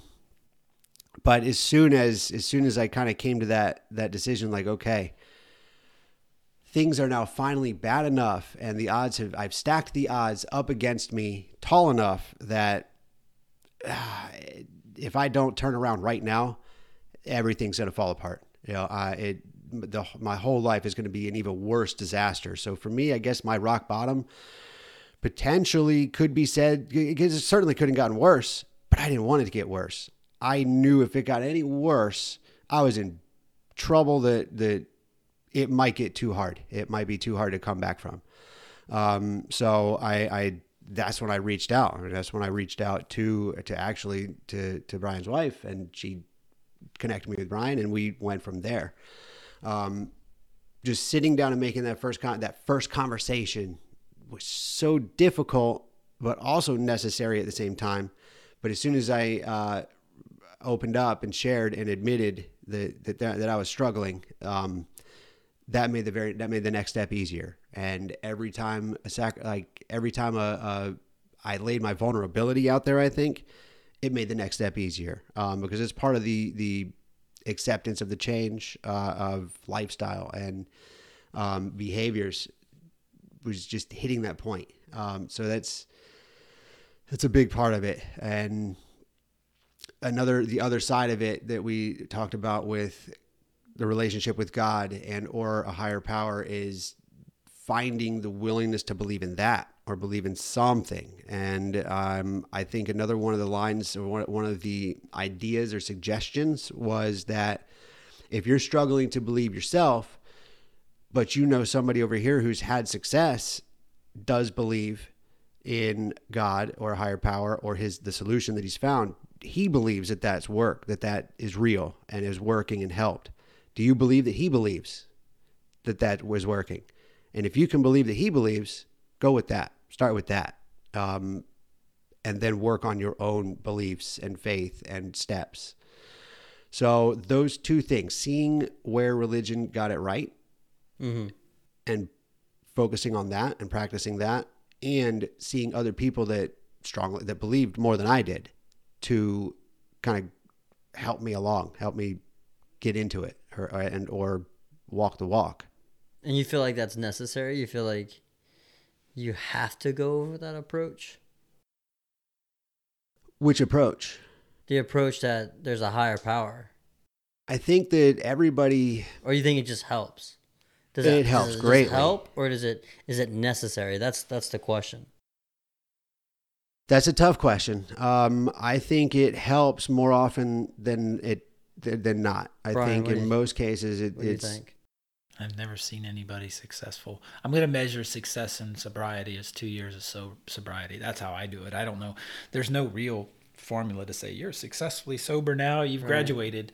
Um, but the statistics show that if you've had two years of sobriety and um, that your chances of staying so- sober for the rest of your life is pretty darn great. So I'm going to say um, that's a measure of success. Another measure of success is uh, 30 days, because if you can do 30 days, you're physically non-addicted to that. So, um, yeah, I'd say I'd say that that's. Um, I have not seen anybody reach that stage without having some spiritual Okay. uh, belief. okay. So that's my personal evidence. Sure. that's kind of a, a, where a lot of the some of the newer studies are coming from as well um, with the people using the hallucinogens to have a, a spiritual experience Mhm. um, to change their psychological or their um, to, ch- to change their perspective really um, i don't know how far or how like I, i've i've only heard a few of the people t- that are talking about it say that they some people do maybe a few, maybe like three, three times. They'll they'll have this um the this hallucinogen or this drug or this trip, and then they're done and they're all better or they they're they're they're on their way anyway. Other ti other people I've heard I've heard them talk about somebody doing just once and that was enough. They said, "Holy cow!" It became all so much different. That psychological change that they didn't need anymore. They didn't come back. They're like, nope, good. Ten years later, still sober, still doing, uh, you know, still thriving. Even Um, even the bad even the bad trip, but it's not necessarily because of an acknowledgement of a higher power.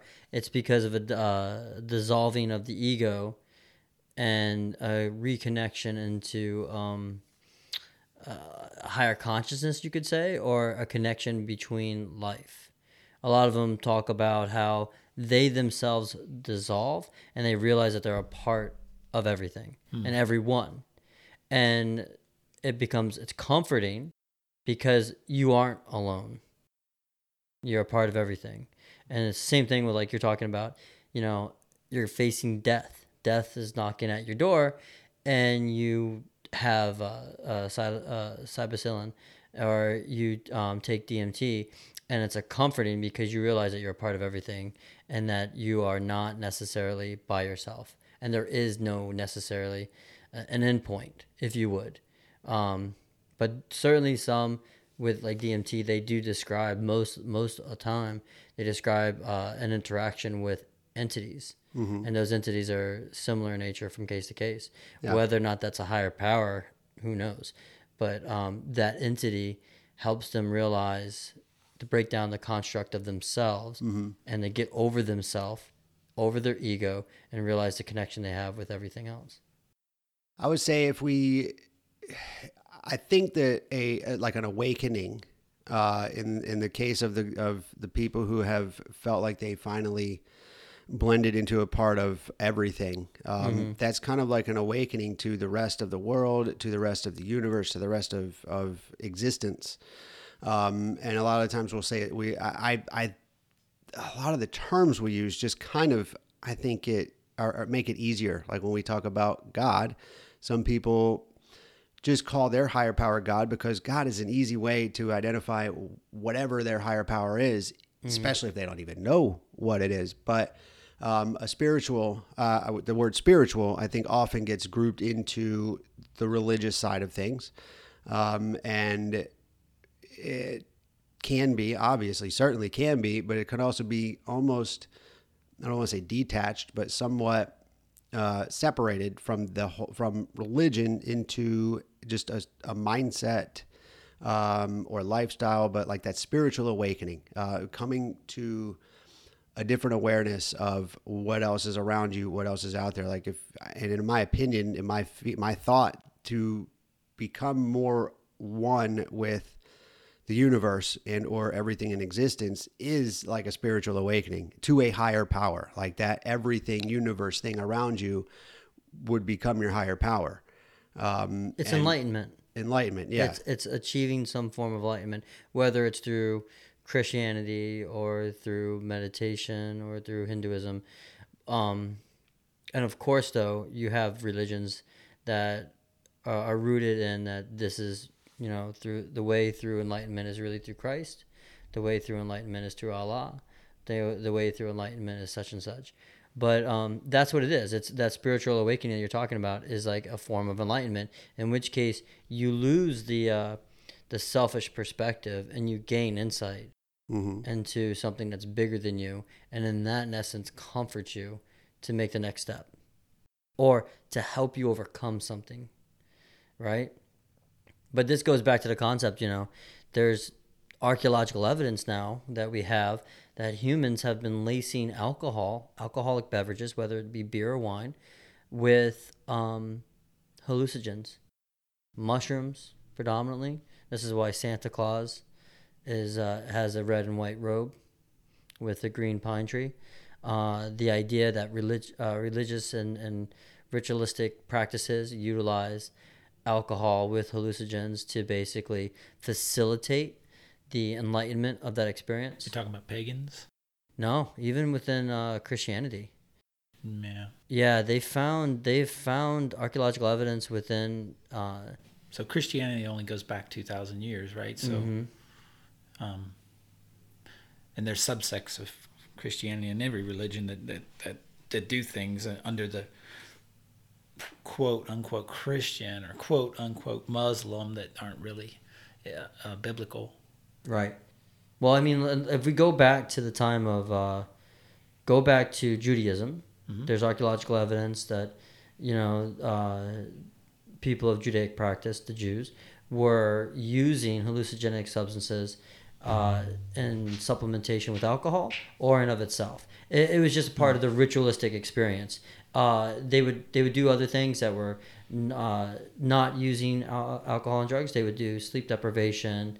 They would do uh, Fasting. fasting as well. Things that can lead to uh, um, hallucinations or uh, to uh, to a, a state of exhaustion or a state of altered being, if you would. And they would have visions and they would have a different perspective. They would achieve a, a form of spiritual enlightenment.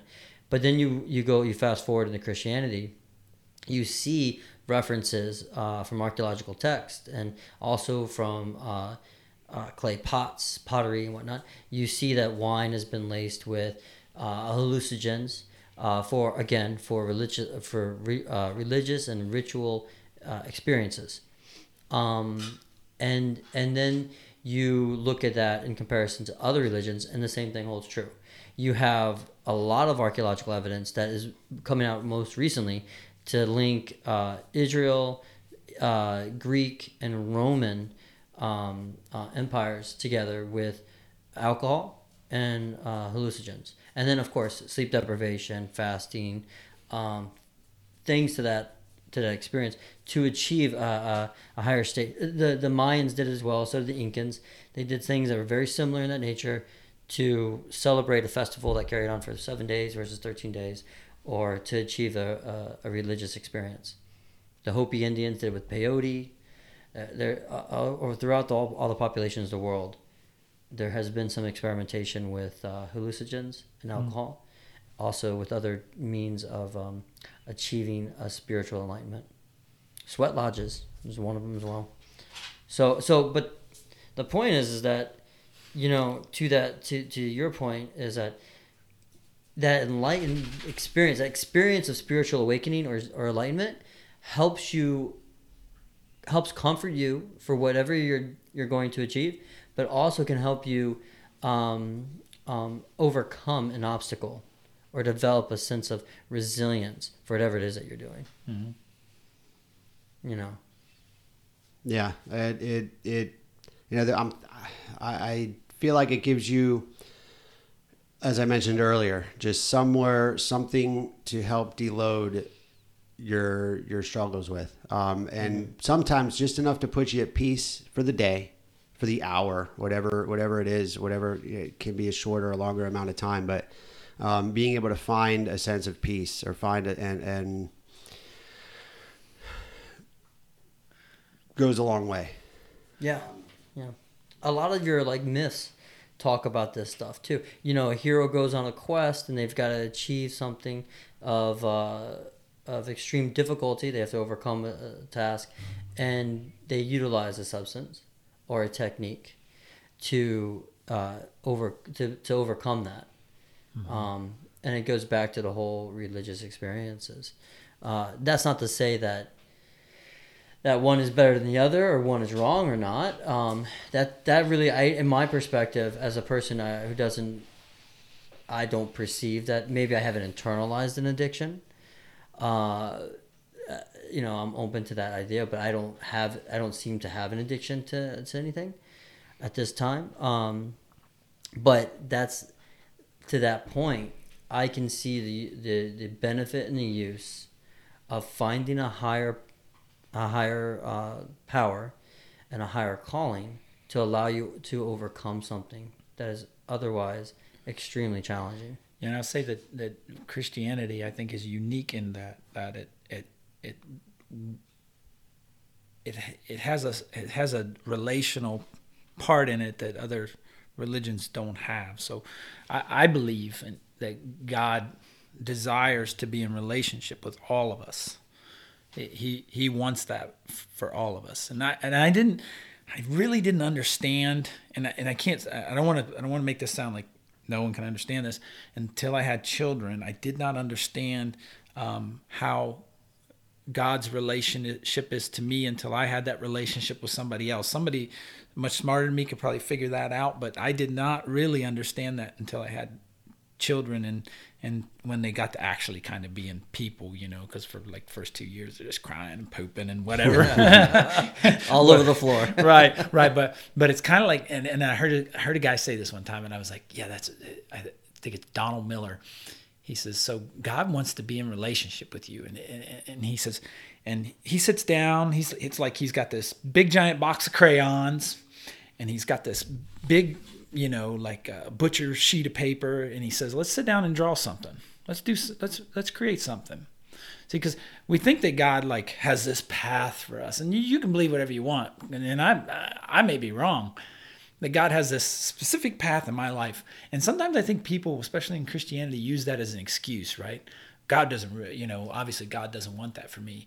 Um, there are times in history where God had a specific purpose for a specific purpose or person in a specific moment. Say Mary needed to be the mother of Jesus, or or, or and but but for the most part, God's like, hey, what do you what do you want to draw? You know. And then Donald Miller says, "Well, I told him I wanted to be uh, I wanted to be a photographer at Mardi Gras." and he's like, "No, no, no, no. It has to be a good picture. It has to be in the guidelines of what you know what we believe. But what do you want to draw? What do you want to do with your life? You know, and and uh, having that perspective has really changed how I, I've thought about things. You know, and and uh, we can we can decide to be uh, drug addicts and we can decide to, to have those relationships and we can decide to go to jail. Uh, these are all the, the, courses of the decisions that we make, or we can draw another picture. And uh, there's going to be struggles along the way. There's going to be broken crayons. You're not going to have the color you wanted. Um, but but um, and, and, you may never f- succeed in finishing the picture if you know. Um, but but it's the journey, right? And and um, and and God, in my belief and in the Christian belief, I'd say, not that I speak for all Christians, but um, he he wants to be in relationship with me. He wants to be in relationship with you, and he wants to be in relationship with you, and he's chasing after you. It's just you have to you have to be willing and open minded to to be open to it. Kind of like that toddler who's running straight. You think they're going to run straight, and they take a left, and they go right between your legs, and they're covered in they're covered in grease, right? So then they just slip by. No, I, I think that's beautiful um, in that sense, and I understand where you're coming from because, eh, you know, we I've talked about this uh, so many times. Uh, it's really hard to tell somebody how much you love your children it's mm-hmm. really hard to tell your children how much you love them. Yeah. Because they haven't experienced what you've experienced. And this is coming from a guy, like I said, you know, I didn't want I, I didn't want children. I didn't want to get married. I told my wife at the time, I, am just gonna Charlie Sheen around. You know, this is when Charlie Sheen was cool and wasn't crazy. You know, he was always crazy. well, yeah, well, yeah, it wasn't t- tiger tiger blood at that point. But you know, I just wanted to work enough to travel the world and you know play around. I wanted to be a guy, but you know, when we had our first child, I can't explain it. Mm-hmm. I mean, I tried to my best ability, but I knew I was going to love my kid regardless. Um, but it was like somebody literally picked a veil off my eyes. And my life, like, turned. It made a 180 degree turn. And I felt, it was, I felt instantly in love with my child. Mm-hmm. Instantly yeah. and I can't explain that. It's very difficult. This is the best way I can I can. You don't have to to me. yeah, you you get it. I right? totally get it. You get yeah. it, and and you want nothing but the best from your child. You want them to develop that autonomy, that independence, without necessarily going through major mistakes mm-hmm. and and suffering. But you can't. Mm-hmm. You can't. You can't go through that. So, uh, you, they, they have to make mistakes. They have to suffer a little bit in order for them to learn how to be independent, make good decisions but it's so hard to put into words how much you love that that that child and how much uh, how much you want to be with them you know? Mm-hmm. it's really difficult. And so we, what you're saying it, it makes complete sense. Mm-hmm. and then that little person you know they don't get it. They're like just get off me. Leave me alone you know? And yeah. they run away from you but they don't or they like let me make my own choices you know and let me do this and this.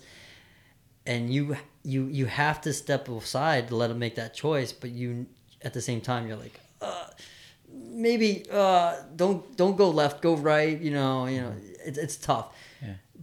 but like drawing a picture you know you want them to draw this you know or do this way because it's going to help them but yeah. they've got to figure it out and yeah. they don't know how much you love them like that and um, yeah and they eventually they figure it out when they get older maybe if they have a child or maybe they spend some time without you they kind of figure that out but that's a beautiful analogy yeah thank you um and and oh i can't speak to that enough um th- but i did want to say what do you think of the concept of free will this is a really complicated. I'm going to kind of trap you in this. This one. is deep. this is deep. the deepest conversation we could have. Yeah, I want to yeah. go into. Uh, so there's a lot of people that talk about this, and I'll mainly say like I listen to Sam Harris, who doesn't necessarily agree with the concept of free will, you know, and a lot of philosophers don't, mm-hmm. and some scientists. But the idea of like, you know, you have this like butcher block of like paper with crayons, Mm-hmm. and God, God being omnipotent, right? Mm-hmm. Especially in Christianity, He knows your choices beforehand. He knows your path beforehand. Mm-hmm. So does that real? Is that really free will? Yeah, that that is that's so funny because I I you know I was- I'll be honest I'm a little nervous about coming here first talking because I, I again I'm not a I'm not a big talker anyway. Uh, you probably don't believe that but I, I'm not. And um so I asked a friend I was like hey let's let's have you know just listen to through the things I want to talk about you know tell me if you think it's kind of on the same page just what you think. He's like yeah yeah. And then we got you know like you guys sometimes do we get we went down a rabbit hole right? Yeah. and we start talking about this very subject Oh, and, and it was cool because you know he he had a little different perspective than I did, and and and I've kind of like okay, that does shine some light on that. Um, he said, and it really shined light on it. God is not in this time or any time. He's in everything at once. He can be in things separately. Um, he said that to try to wrap your head around that, you'll never be able to do it. Sure. It's like, thanks for this most simple answer to the most complicated question ever. We just won't be able to understand that. Like, it's not within our capability. We can't be outside of time. We're we're stuck in this in this in this time zone, right? We're but, here. But that's where I get confused because in the Bible it talks about free will and choice. you do. and and making the choice to i mean the, the christian means to christ like right be like christ. And the essence uh i think christ probably would have been the biggest democrat. He would have been giving money to the poor and but he, all the good things right? But um the idea is that if it's already laid out if there's already uh like a program okay of your life and he or she knows exactly where you're going and what choices you're going to make even though you may have two or three different choices but they know exactly what you're going to choose mm-hmm. and they knew it before they even created you then is that really free will Yeah, it's a that's a tough question. yeah that's a very hard I think people have been debating this for years. Sure. Per- in my personal opinion, because I think God can step outside of anything. I, God, God at one point stepped inside of a human, right? We know that through Christ's uh, life and sacrifice. He he put himself into the human condition and human suffering and had relationships. And I watched a, a, a it's a little bit off subject, but I'll get back there. Um, I watched like a great show. It was called I think it was called Chosen. I don't remember. It was a little. Anyway, it really it was about the life of Jesus and and and, and the apostles and and and it was it showed this relationship of them joking and laughing and I was like, you know, I never really thought of it like that. Like he was there doing relationship. This was the creator one loved us so much that that he eh, that he is willing to to be in relation in in a physical form.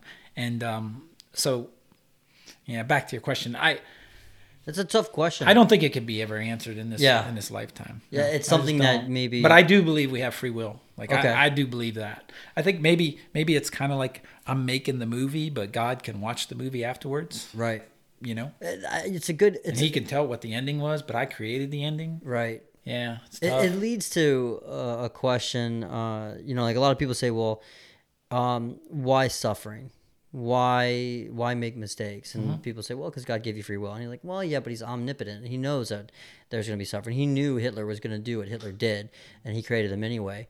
And uh, a great story that i heard and i'm probably going to butcher it of uh, christ in the spanish inquisition. Have you ever heard about this?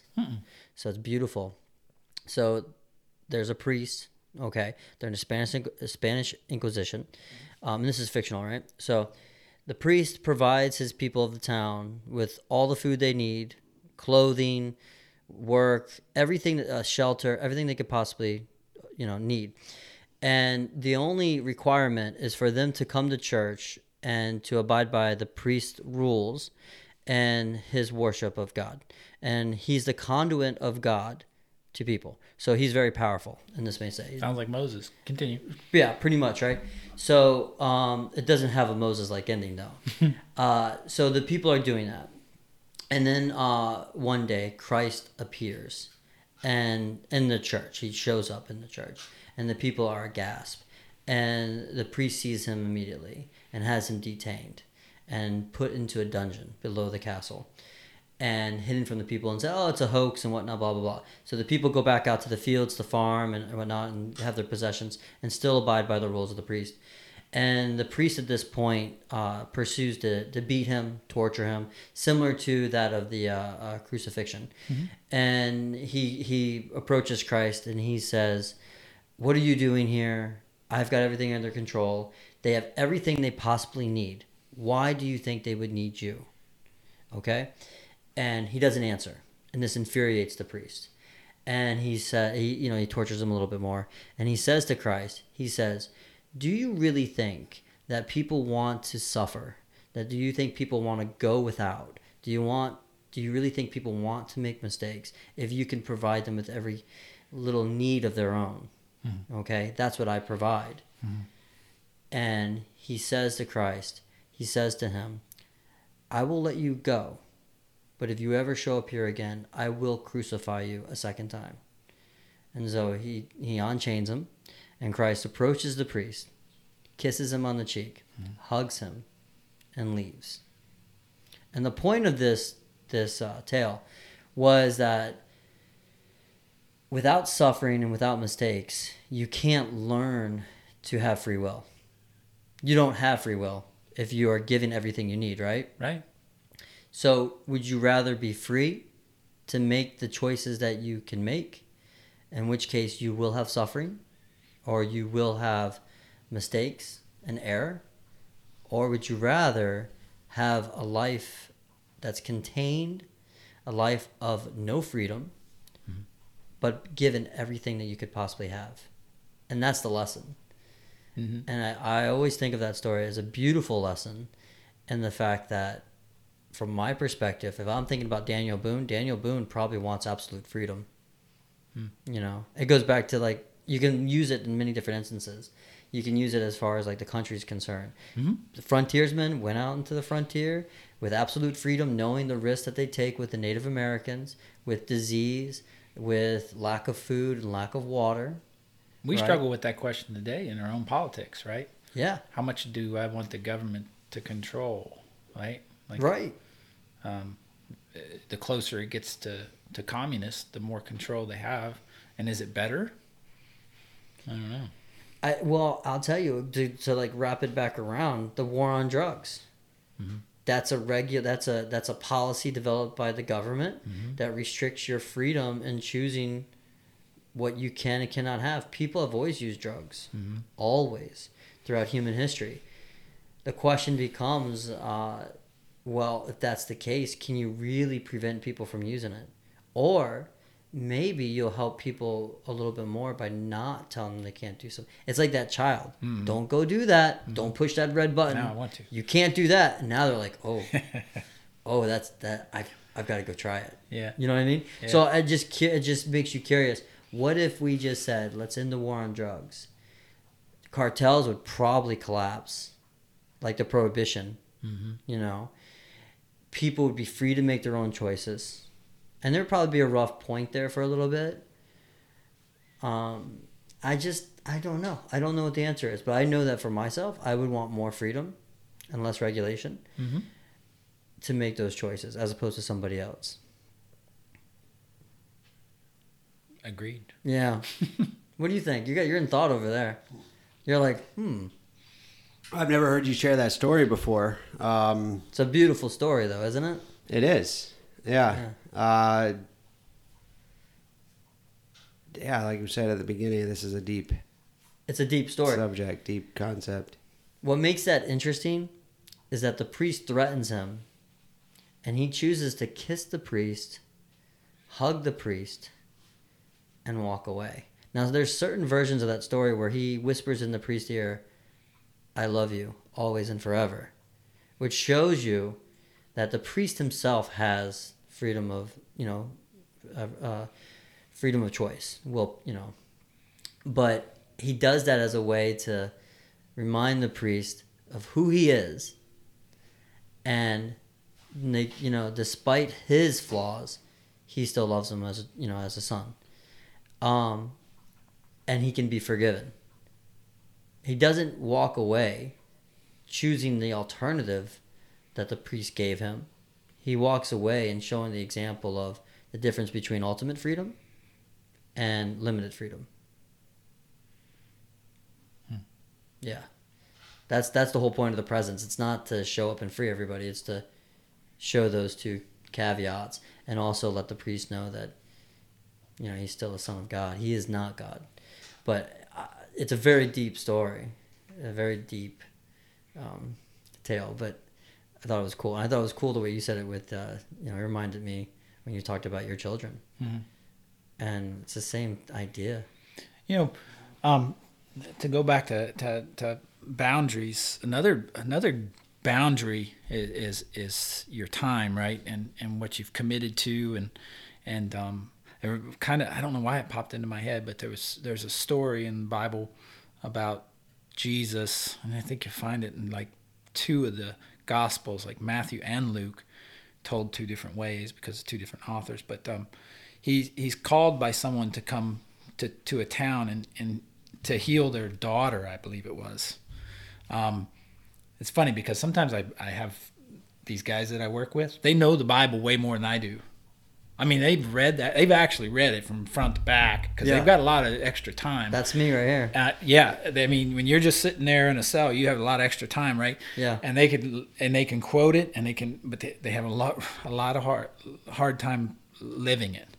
But um, so so forgive me if I'm I'm not really like that is from Matthew 22. No, it's okay. No, okay. no. Or if I mix the names up, but I'll get the story right, Right. and the point of the story, and not the obvious point of the story, because that's what makes it interesting. Um, so, so he he's asked to come heal this this this daughter. I think she had already died, or she was in the process of dying. So he travels to to do this, and and he's he's going into into the town and this is going to be this is going to be mind blowing okay? So he's going into the town so he he shows up he's got his entourage right? And and and people come to see him. They they are flocking to him at this point. He- he's full blown ministry. He's um, and and they're there for a reason right? They're there for a reason. They want to either be part of a miracle they want to be healed or they want to see a miracle because this guy's performing miracles. This they're seeing things that have never happened before. And and and the, the the religious people of the time they're flocking to it. So everybody's coming because they want something from him. And if he was to try to heal everybody who was sick right there then and there he'd still be he'd still be on this earth because people would keep coming and he'd be on facebook healing people and Right, you know right, like it would right. never end. It would never end. But being a, a, a steward of his time on earth which was short he's like i'm going to heal this person. And there's people that day that didn't get healed. That's the reality right? That's kind of weird. You think of jesus as like the the you know the, the democrat the you know the the guy that's doing would do for Right. everybody. But Right. no he he he was also a human and and and had a defined amount of time on this earth and and he had a he had made a commitment to do something and he didn't let these other distractions get to him as he as he pushed through that crowd to get to this person that he was called to go do right? So we can use that same example in our own lives. I mean if we tell an employer hey i'm, I'm going to be here at 8 o'clock on monday mm-hmm. well you know alarm didn't go off or my girlfriend called and she needed you know those things happen. But they don't happen you know three days a week. Right. right? So we got to be we got to be you know a, a man of our word. And then along the way, along the way, someone a woman grabs his cloak because she's suffered for I think it says 15 years, 20, 15 years, and and, she believed so strongly that Christ could heal her that just touching if she could just touch his garment, that that would heal her. And he notices that in a crowd of people. He says, "Who touched who touched my garment? Who was that?" Right? Which is pretty cool too. No point to that point other than it's pretty cool. Yeah. Yeah, yeah. Did you ever have you ever read any of the Gnostic books? hmm Okay. Did you ever read Reuben or the Book of Judas? I've read the Book of Judas. Um, What do you think about that story? I don't know. I don't. There, you know, I think what what makes the Bible uh, a, a uh, an a proven antiquity is the different points from which it comes. Kind of like it was kind of like the early form of blockchain. yeah. You know what I mean? Like, okay, I got this book. Story on story on story. And you're gonna write it. You're gonna copy it, and you're gonna copy it because we didn't have Xerox. We didn't, you know, we didn't have a way of scanning it. And then and then he's gonna copy your copy, and that's how it got out, right? By handwriting it. But they're they're fine. They've they've found and continue to find copies of the Bible that that are. Uh, and you know the Bible. If you don't know this, I'm sure you guys do, but it's just a collection of different Yeah, books, right? that's So, right. Mhm. so, but these collections were, um, you know, verified by other um, books. So we we hope that the the ones that are like Judith, Judas are not. You know, obviously, at some point, scholars decided that they were verifiable or they weren't. I don't. I, I just as a as when I transitioned to being a Christian, I had to let go of my pride. Mhm. I had to stop thinking. It was funny because I was listening to one of your podcasts. Yeah. And my wife has told me this before. She says, You're just like Raymond. and then I'm listening to your podcast and I go, That's exactly how I feel. Like, I need to know the information, I need to know the details, I need to know everything about it to, to formulate uh, uh, an understanding. And if I ask you a question and you don't tell me I don't know, if you say, Okay, well, this is what you should do, then I expect you to be able to defend that position right. and explain why you came up with that. Right. That's not, and in my mind, that's not me being argumentative. I'm just seeking the truth, right? Thank you. Thank you. I That's know. exactly right. Yeah. But the problem with that is, and what life has taught me is, is we're pretty unique in that way. Most people aren't like that. And, and that and, and we're not you know we, we have to do relationship with people so sometimes we just have to let go of our pride on things and and that's that's kind of how the bible was for me like there's there's things But is it pride? Because I think of it more as you think for yourself. yeah And you're not looking for a quick answer. You're not looking for the simplistic or reductionist view. You're not looking at it just because I said so.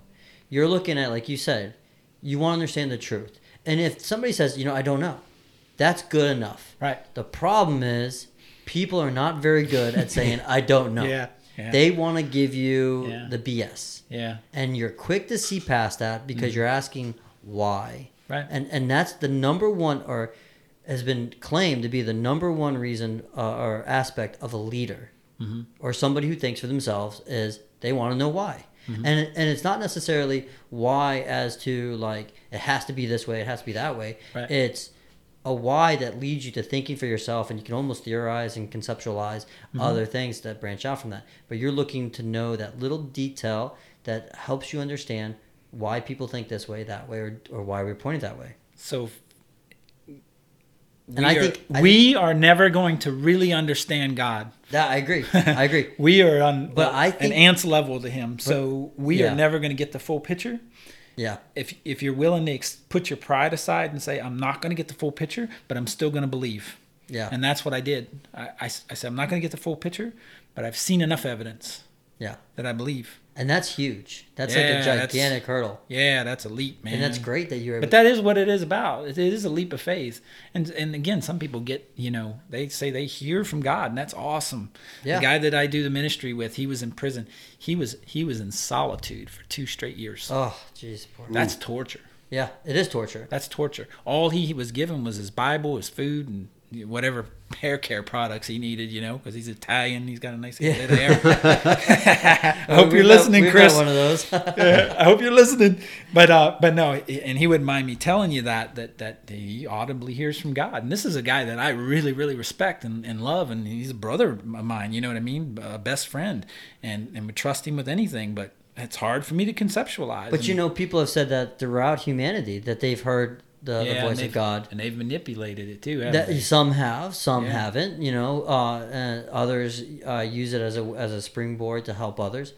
But the reason why I bring up the book of Reuben of Saint Reuben and the book of Judas is I first of all I think the book of Judas, although hasn't really been um, authenticated as uh, within the timeline as the rest of the canon for the New Testament because it comes much later, and, and that may be because they just don't have an older source that they haven't found yet, or maybe it was just you know created uh, a later date by another person. But the idea of the Book of Judas is that, and this is beautiful.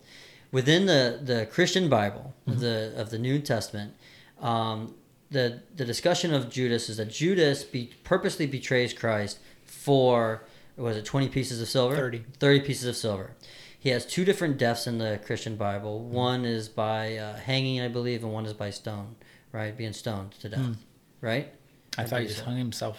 Yeah, there's And two then- different versions. and then uh, they cut his his His entrails. gullet and and he bled onto the right. ground.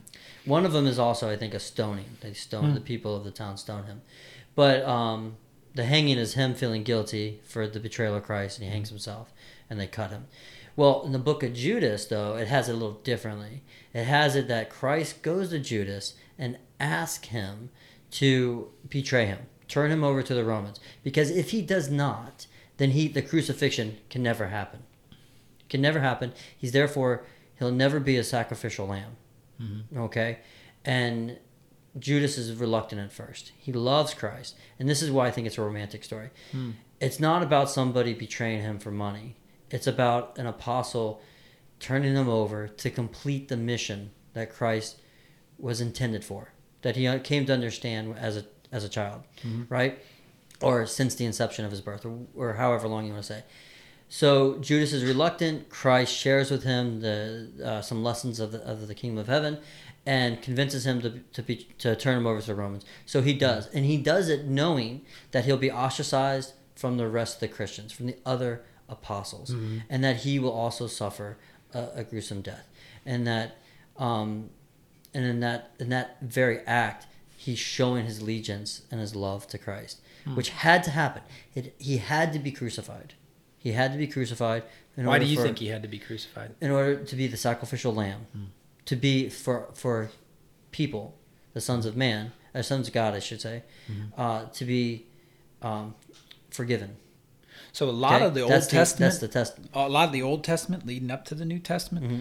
is a lot of prophecy about about the Messiah. Mm-hmm. And you're right. That's why That's that's, right. why it needed to be done because this was the prophecy, but it didn't need to be I don't need I don't know if I believe that it needed to be the hands needed to be forced. Um, I don't know. No, It's- I, I it's wonder. interesting. It makes I- you think about would it have carried out that way? Because is it Paul? I believe when the Romans came to arrest Christ, Paul chopped the ear off of one of the soldiers, and went to fight them, and Christ told them to lay down his arms. It was John, It was John, right? Okay, Yeah, John So- was the, the, the denier as well. He yeah. was the one with the temper. Yeah, Yeah. So so he had to say, "Let it be, let it be." But the point is, that without that, you don't have the sacrificial lamb, and and I think it's romantic, in the sense that, and I want to firmly like agree with that because it it points Judas not as the betrayer, not as somebody who is evil, uh, but somebody that is is doing what his uh, his God told him to do. Um, and in essence, he is also a sacrificial lamb. If you think about it from that context, Mm-hmm. so there's no evil with that. It's just the way it had to be. And the reason why I bring that up, and we bring up this, the book of Saint Reuben, is that the book of Saint Reuben, for those that aren't are familiar, is that Reuben was an archangel. Christ is born. So you go in the Bible, you go from his his birth to he's 30 years old. So there's that 30 years missing, okay? And there's a lot of speculation. The book of St. Ru- uh, Reuben was written as a way to help explain that. He's growing up, he's gone he's going through adolescence and he's uh, developing into a man, so to speak. And he's starting to understand that he's got these special gifts, these abilities, if you will, uh, where he can do extraordinary things that other people cannot. And in the book, one of the examples is that uh, he uh, he's he's almost um, mischievous too, you know, because he's a kid, right? He's learning, and he he pushes a friend out the window. He falls out of the barn and dies. And Christ comes down before the parents were able to come over see what happened. He raises him from the dead, and then of course the child says, "No, no, no, nothing happened. I just tripped." Uh, so Reuben comes. Reuben is sent by God to help guide Christ, so he understands the purpose and the nature of his special abilities. And Reuben, in that essence, does what uh, Virgil did in the book of the Aeneid, or um, does what um, Homer, um, not Homer, uh, uh, who is it? Uh, oh, I forget. In the book of of Lucius, uh, they he takes him through uh, the pit of despair. Because in Judaic religion, there was no heaven and no hell. There was no heaven and hell until Christ was was crucified. Okay, the pit of despair in Judaism, and so Christ see the, sees these people in the pit of despair, and that's kind of like uh, purgatory, right? Um, and then Reuben's explaining to him, there's going to be a heaven, there's going to be a hell, there's going to be a judgment day, and this is your purpose. And Christ says, if my Father is all powerful and all knowing, why does he create people that he will have to punish for all eternity in the in hell? And Reuben says to him, famously, listen, don't tell anybody this.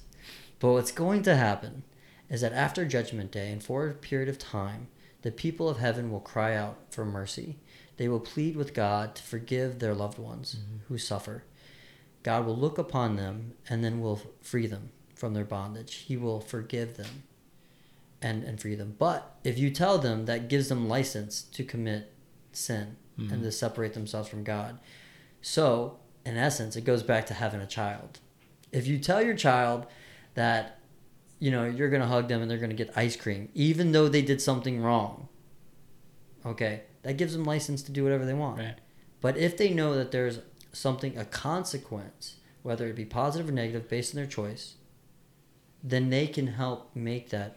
Yeah, that I'd sure like to believe that. I hope that that's the case. Sometimes I've had those theological. I don't, I'm not familiar with that book, but I, I um, that It- it's specific one. beautiful. But I, I've had those conversations before, and and um, yeah, I mean, I like the idea of that for sure. I think you know God's a, a relationship. I believe with a Christian God is a relationship person, like, um, and Christ is is is noted in the in in the Quran. Lots of Yeah. you know, they said I think in the Quran it says that Christ could speak as a as a newborn. Can you imagine your baby's born? He's like, hey, uh, and probably spoke Greek and Hebrew and and uh, just some of those things. Like I, you know, uh, we we've had conversations about my friends and I, and uh, yeah, that's a that's a No, that's but cool- but this that's a cool co- concept. I hope is. you're right. well, well, it wasn't allowed in the canon. right. It wasn't only Yeah. allowed in the canon because the Catholic Yeah. Church didn't want didn't agree with it, right. uh, as well as the Book of Judas. But the the, the point is that um, he's your father, Mm-hmm. or okay, and as a father, you have to understand the consequences of your action, and which case you will pay that consequence. But it's not an eternal consequence. He will eventually show you love and mercy, which some people struggle with because they're not familiar with this book. And they struggle with, well, why would you create Hitler? If he's going to kill a bunch of people and you're going to have to torture him for the rest of for all of eternity, why even bother creating him? Yeah. Why? Yeah. And so this this concept is is a neat concept, and again, it's romantic in nature, uh, because it shows that this is why Christ maybe didn't heal everybody, right? Because some people have to make choices. Uh, this is why he uh, couldn't give everybody everything that they need or want, um, and at the same time, uh, why he forgives others and why he was so passionate about uh, being available and giving things away and, and, and, and making the point that you know uh, the the uh, a rich man has a harder time uh, getting into heaven as a camel through the eye of a needle. Mm-hmm. Remember that story? Yeah. So so it's a beautiful romantic story. Um, I just don't. But I wouldn't about count on it. legitimacy. Yeah. Behave. Still be good. I wouldn't count on it. so okay. And I think that's one of the misconceptions about Christianity is like, like, and I and I, I had this misconception when I was a kid because my my family was wasn't poor, but we weren't wealthy, and my dad wasn't exactly a Christian. So my grandfather would take me to church, and and I don't know if it was intentional or not intentional, but my parents wouldn't even buy me like nice clothes, or maybe I don't know. You know, I was, I was young, maybe I wouldn't wear nice clothes. I don't know, but I remember, I remember these people like kind of staring at me, and then asking me if I needed clothes, like I was, and, and I'm like, I'm not homeless, you know, like, um, but I, I, I got this sense that like, um, like everybody was judging me. And then after uh, I grew up and, and, and went to some good churches, and they may have been people doing that, I don't know. Um, I come to realize that I was the one that was being judgmental, that they were judging me. Like um, a, a real Christian, um, wouldn't be judging somebody for that reason. And if and if if they are then they're not really practicing their christianity. And and that can turn somebody away who doesn't really understand that. Sure. like we we we're not perfect. In fact the bible was mostly written by murderers. You know david and paul you know paul who was saul. That's why it gets all complicated because we renamed everybody right? But but um so we're not perfect. We're and if you're truly a Christian, you're like, you know, you're not perfect. I'm gonna screw stuff up. I'm gonna screw something up today. I probably already have. You know what I mean? Like, and and and I probably, you know, made somebody mad, or you didn't like what you what I said, or whatever, and and and that's okay. You know what I mean? Like, it's it we it God takes that burden from us that says we got to be perfect, right? Christ did that for us, and and and. But I, I will say, in our prison ministry, there were churches, and they're going to go unnamed, that we brought guys into the jail or from the jail to our services. And we used to do this little like we started it out in, in like a little back. They we found a church that would give us a back trailer, and like half of the the leaders were on board with it, and half of them weren't, and uh, some of them didn't even know we were back there, and you know what I mean. But it's the redheaded stepchild of ministry. Yeah, that's sad. And you got guys that come in and they're they're all tattooed up and they're you know at between service and and the group we did they'd be out there smoking cigarettes and you know some of them are cussing and you know you'd have to say hey man you know just kind of tone that down well what's wrong with cussing now you got to have a conversation about with a grown man why you shouldn't be cussing out in front of kids you know and Yeah. and uh, and and usually I just default to like hey did did do you think Christ would talk like this? Like you're trying to follow Christ and his example, right? Right. You think Christ was MFing out here in front of his church? Yeah. You think he was allowing people to sell things? You know, no. He, no, you got He perfect- fashioned a whip and turned over tables, and That's right. And probably what, what was the beginning of the end of getting killed, because uh, the Romans aren't going to have any part of them messing with him messing with their money. So, you know, and and that going back to that whole church thing, I'm saying there, there was there was judgment there, and I know that turned people away, and, and it saddened me that that happened, and and and you know, I, don't ever want to see that happen, but if I'm not in control of that church, then that, you know what I mean, and I can't control what every person thinks. So if you if you're listening to this and you're you, know maybe this becomes a big uh, a big uh, jail ministry podcast that prisoners to, and you get out and you've you've grown to have this new relationship with Christ. And I'm going to steal some of the ideas of my friend who s- spent two years in solitary. He said, "I thought, man, when I got out of jail, I was part of a gang again. I was part of the Christian gang, right? And and I'm gonna I'm gonna meet these people, and they're gonna love on me just just like the bike gang did." He said, but it wasn't like that at all. They were like, who's this long haired, tattooed guy? You know? And and nobody talked to me. He said, and I sat alone. And I went to another church and I sat alone. And and he said, and I felt judged and I felt and some of that could have been his own feelings, but some of it's probably legit, right? Like people uh, so if if when you get out, you know, you may have to seek out the, a different church. Like you may go and you may not feel comfortable, but that's okay. There's a home for you somewhere. You're going to find a place where you feel comfortable, and then you can relax in, in who you are and the people you're with, and then you can you can start to experience the community of Christ because you gotta you gotta have in order to do this and not miss out because you don't want to miss out. Like you, you- don't want to miss out on community. You can you can find your way to heaven without ever going to church. If Sure. You you can you can do that. You need Christ in your life. You don't need people in your life. But you're missing out. Now, Brian, that's a radical thought because You're missing a out. hundred years ago, you know, you said you can find heaven without church. They would, you know. Yeah, I know. I've been hung out right now. Luther. you, you can find you can find Christ. Truly, I believe you can find it without ever being exposed to the Bible. We were born innately, I think, with the the the, the ability to know what's right from wrong from the day we are born. Um, if you ever struggle with all of those things, there's a great book. It's called Mere Christianity by C.S. Lewis. Um, read that. It's it's great. If you're struggling with it, you probably have the same kind of mentality as I did, and that that that was a great book. It awakened me to some things. But um, that's uh, Mere Christianity by C.S. Lewis. It's like seven dollars on Amazon.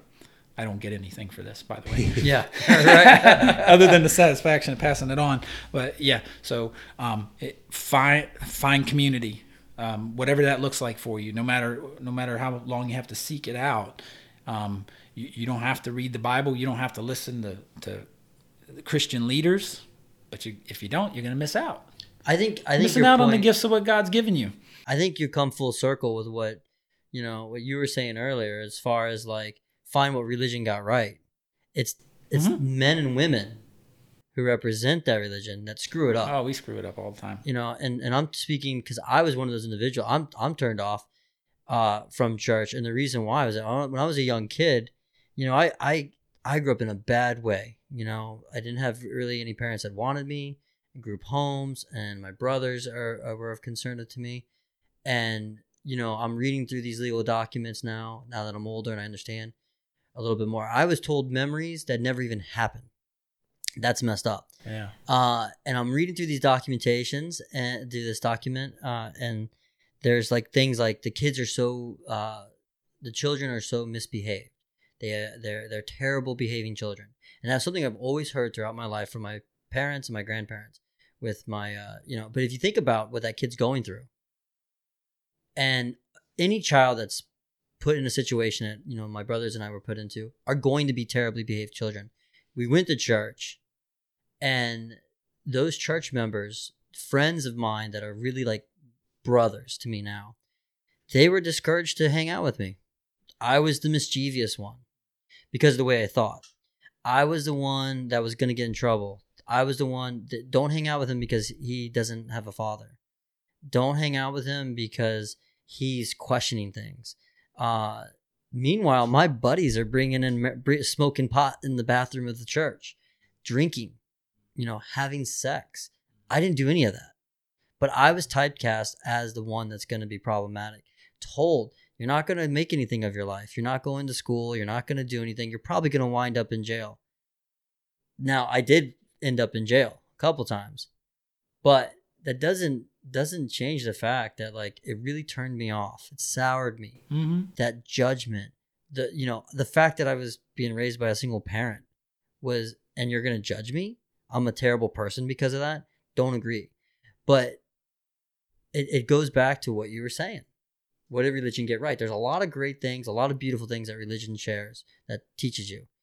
It's the people around it that make that do it harm in the end. Yeah. And it's sad to say things like that. But if you were to look back in my history with my friends, they grew up in a two parent household. They uh, had a home. They had consistency. They went to the same school. They received. They got food. They got clothing. If they would have just took a second, and they claimed to be Christians, and they claimed to be people who are loving and caring and non-judgmental, but they were very judgmental. If they would have took a second to understand my background a little bit, maybe they would have had a little bit more insight as to why I questioned things Mm-hmm. and why I present myself and why my brothers behave the way they behave. But instead of doing that, they were quick to judgment. And then all that did was push me away Mm-hmm. and and and turn me off. Yeah. Now that's not why I, I I'm I'm turned off with church. I'm I'm very logical. I'm too logical. It questions it. Mhm. But the point of the matter is, is that that was not helpful in at any at, at all. No. And and and and I think people need to understand if you're gonna represent something like that, Mm-hmm. do it do it as it do it the way you're supposed to do it. Like you're saying, you Yeah, you're a perfect example. I'm Tom not though. I've done things wrong too. I, I and I and I'm sincerely. Uh, it's almost like you know, like when your your kid does something wrong, like or, or your brother does something wrong, and you feel bad because you know it's somebody that's close to you that's done something wrong. I sincerely apologize for.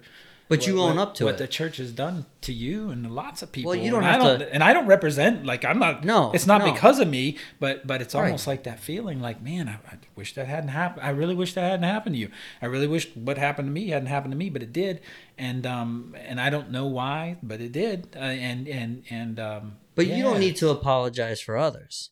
But you're setting a good example. No, your I- wife is setting setting a great example. right. Our our coworker Tom setting a great example. And then on any given day, in any situation, uh, we could snap and and and That's right. Right. I mean, you know what I mean. We're all capable of that. Like if I, uh, I've I've known guys who, uh, um, who were sober from from I don't I hate using sober for some things, but this is a person who has some anger issues. Had served some time in prison for for nearly beating somebody to death, and and he had a lot of time from actually being angry, and then something happened, and and uh, he beat a guy up. I'm like, well, hell, that's no good represent Right. representation of Christ, right? I don't remember Christ beating anybody up, and he felt horrible for it, you know. But at any given day, any moment, we we all fall short of who Christ is. I mean, that's um, But I think I think fact. the difference is owning up to it, talking about it, yeah, the approach. There's a colleague of ours, Javier. I don't know if you had a Mhm, chance yeah, to talk with him. yeah, He is probably the best example, in my opinion, Mhm. of a Christian. yeah. He's He- a great guy. He is. He truly walks the walk. Mhm. He talks the talk and he walks the walk. Yeah. I love him to like no end. He is the, one of the greatest human beings I've ever seen in my life. And you talk about Christ like I feel like not that he's like Christ, but he's striving and his children are are a representation of that and his wife is as well. And that's who I want to be surrounded with Right. Yeah. Me too. and it's beautiful. I mean, he's a beautiful, beautiful man. Mm-hmm. Um, so shout out to you if you're listening. He, he's not going to listen, but shout out for you. Um, he's a great example of uh, Christianity, in my opinion, and, Mm-hmm. and it sounds like you are as well. And so is Tom. Um, and that's that's really the, the best you can offer. Again, find what's right within the religion, uh, but understand that people are without are with flaws. They're not, you know, they're going to make mistakes. Yep. Yeah. Is there anything else that you wanted to talk about, or feel good? Uh, can you? Uh, could you? Uh, does your um, does your uh, your church or the group that you uh, you represent when you go into jails to minister to people? Mhm. Do they receive financial donations? Do they get any attention? Is there any plug that you want to give for them to make help people be uh, aware so that way they come to the foresight and they don't feel like the redheaded stepchild? Um, we we don't we aren't affiliated with any specific church. Um, Okay. And because we, you know, um, What's the name of the? Fresh Start Ministries. Is, Okay. is but if you Google search Fresh Start Ministries, they're going to be that's like almost like a generic name. We probably should have chose a better name, but here we are, and um, it's okay. Uh, yeah, so I can just you know maybe you can put my email or something in a link or something if somebody, but if if if we're kind of keeping anonymous to where we are, that kind of That's up to you if you want to do that. yeah, yeah. I might would just get- I would just put my email um, Okay. on on tagged onto there if somebody's um Do you right wanna- now we're just doing we're doing again we can't get into the jail um but I love talking to people so you know probably somebody will listen to this and maybe they have a family member who's in jail or something like that and um, we've had that happen before and we still are like corresponding with people in jail and we we're self-funded so we just never really got um, it's not that expensive to do like you know I sort of feel like it's part of my tithing. That's a whole.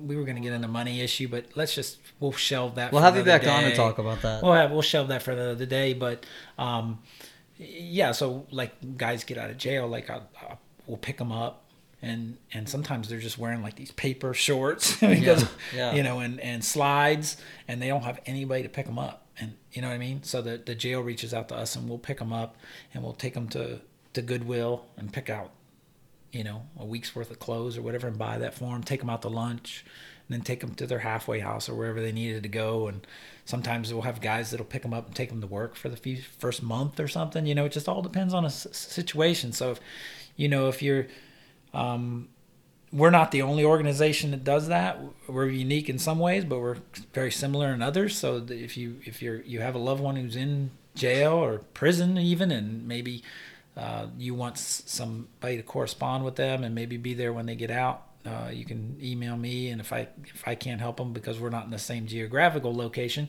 then maybe I can try to hook them up with somebody who who is doing that sort of thing. Is there any way that anybody can support your ministries? Um, you mean like from a financial standpoint? They could definitely it pray for matter. us. They Uh, can definitely pray for us and pray okay. for our work. Um, pray that that God opens the doors uh, uh, of the jail so we can get back in there. I know these guys that are in there need it. They miss it. They um, they they've told us so as they've gotten out. So um, yeah, that would be the biggest help. And then beyond that, financially, I, I don't think we need any funds. We're, Anybody- we're fine. We're self-funded. Anybody that wants to most part. volunteer, is there any way for them? Yeah, I, they- guess they could just email you to like. Yeah, just email Okay. me. I'll, I'll get them in touch with Chris because Chris is kind of in charge of all of that, and he's Alright. he's going to be the guy that's going to uh, do the educating. To Do you want to do you want to tell them what your email is out loud, and then we'll include the link, or do you want me to just include the link? just include the link Okay. because I just find that uh, it's better. Okay. was That's that fine. an S or an F? And was that a three? yeah. All right. Um, anything else at all? No. No, you're good. Yeah. Uh, we appreciate you, you coming on, and Yeah, it was a man. good conversation. I This is a think great conversation. I loved it. Thanks for having really me cool. on, man. Yeah. It's Yeah. great. Yeah. All right, so I guess this goes into our next thing, right? We uh, we want to remind everybody that we uh, are trying to support three different charities. We want to let people know that if for whatever reason they'd like to donate to our Patreon account and keep help us uh, keep this podcast going and keep it alive, we also will take 25% of those proceeds and put them towards cystic fibrosis, put them towards Muscular Dystrophy Association, as well as spinal muscular atrophy. We want to continue to foster the support that those associations provide to, the, to people who suffer with those ailments and also try to foster the research being done to hopefully eventually prevent these conditions from occurring anyway. The other thing that we'd like to do is, as we do every podcast, we, we want to send a shout out to the people that we that inspired us. They gave us the aspiration to do this, uh, so hopefully we're doing some we're doing them right. And I'd like to say thank you to the Joe Rogan podcast. I want to say thank you to Sean Carroll and Sam Harris. Say thank you to Adam Meekins and Greg Lehman. Um, all a bunch of beautiful people who inspire that higher level of thinking and uh, gave us the, the willingness to sit down and discuss topics that we feel like everybody should have access to or an idea of. So we really appreciate your inspiration and um, we really appreciate your help in supporting those associations. Thank you very much.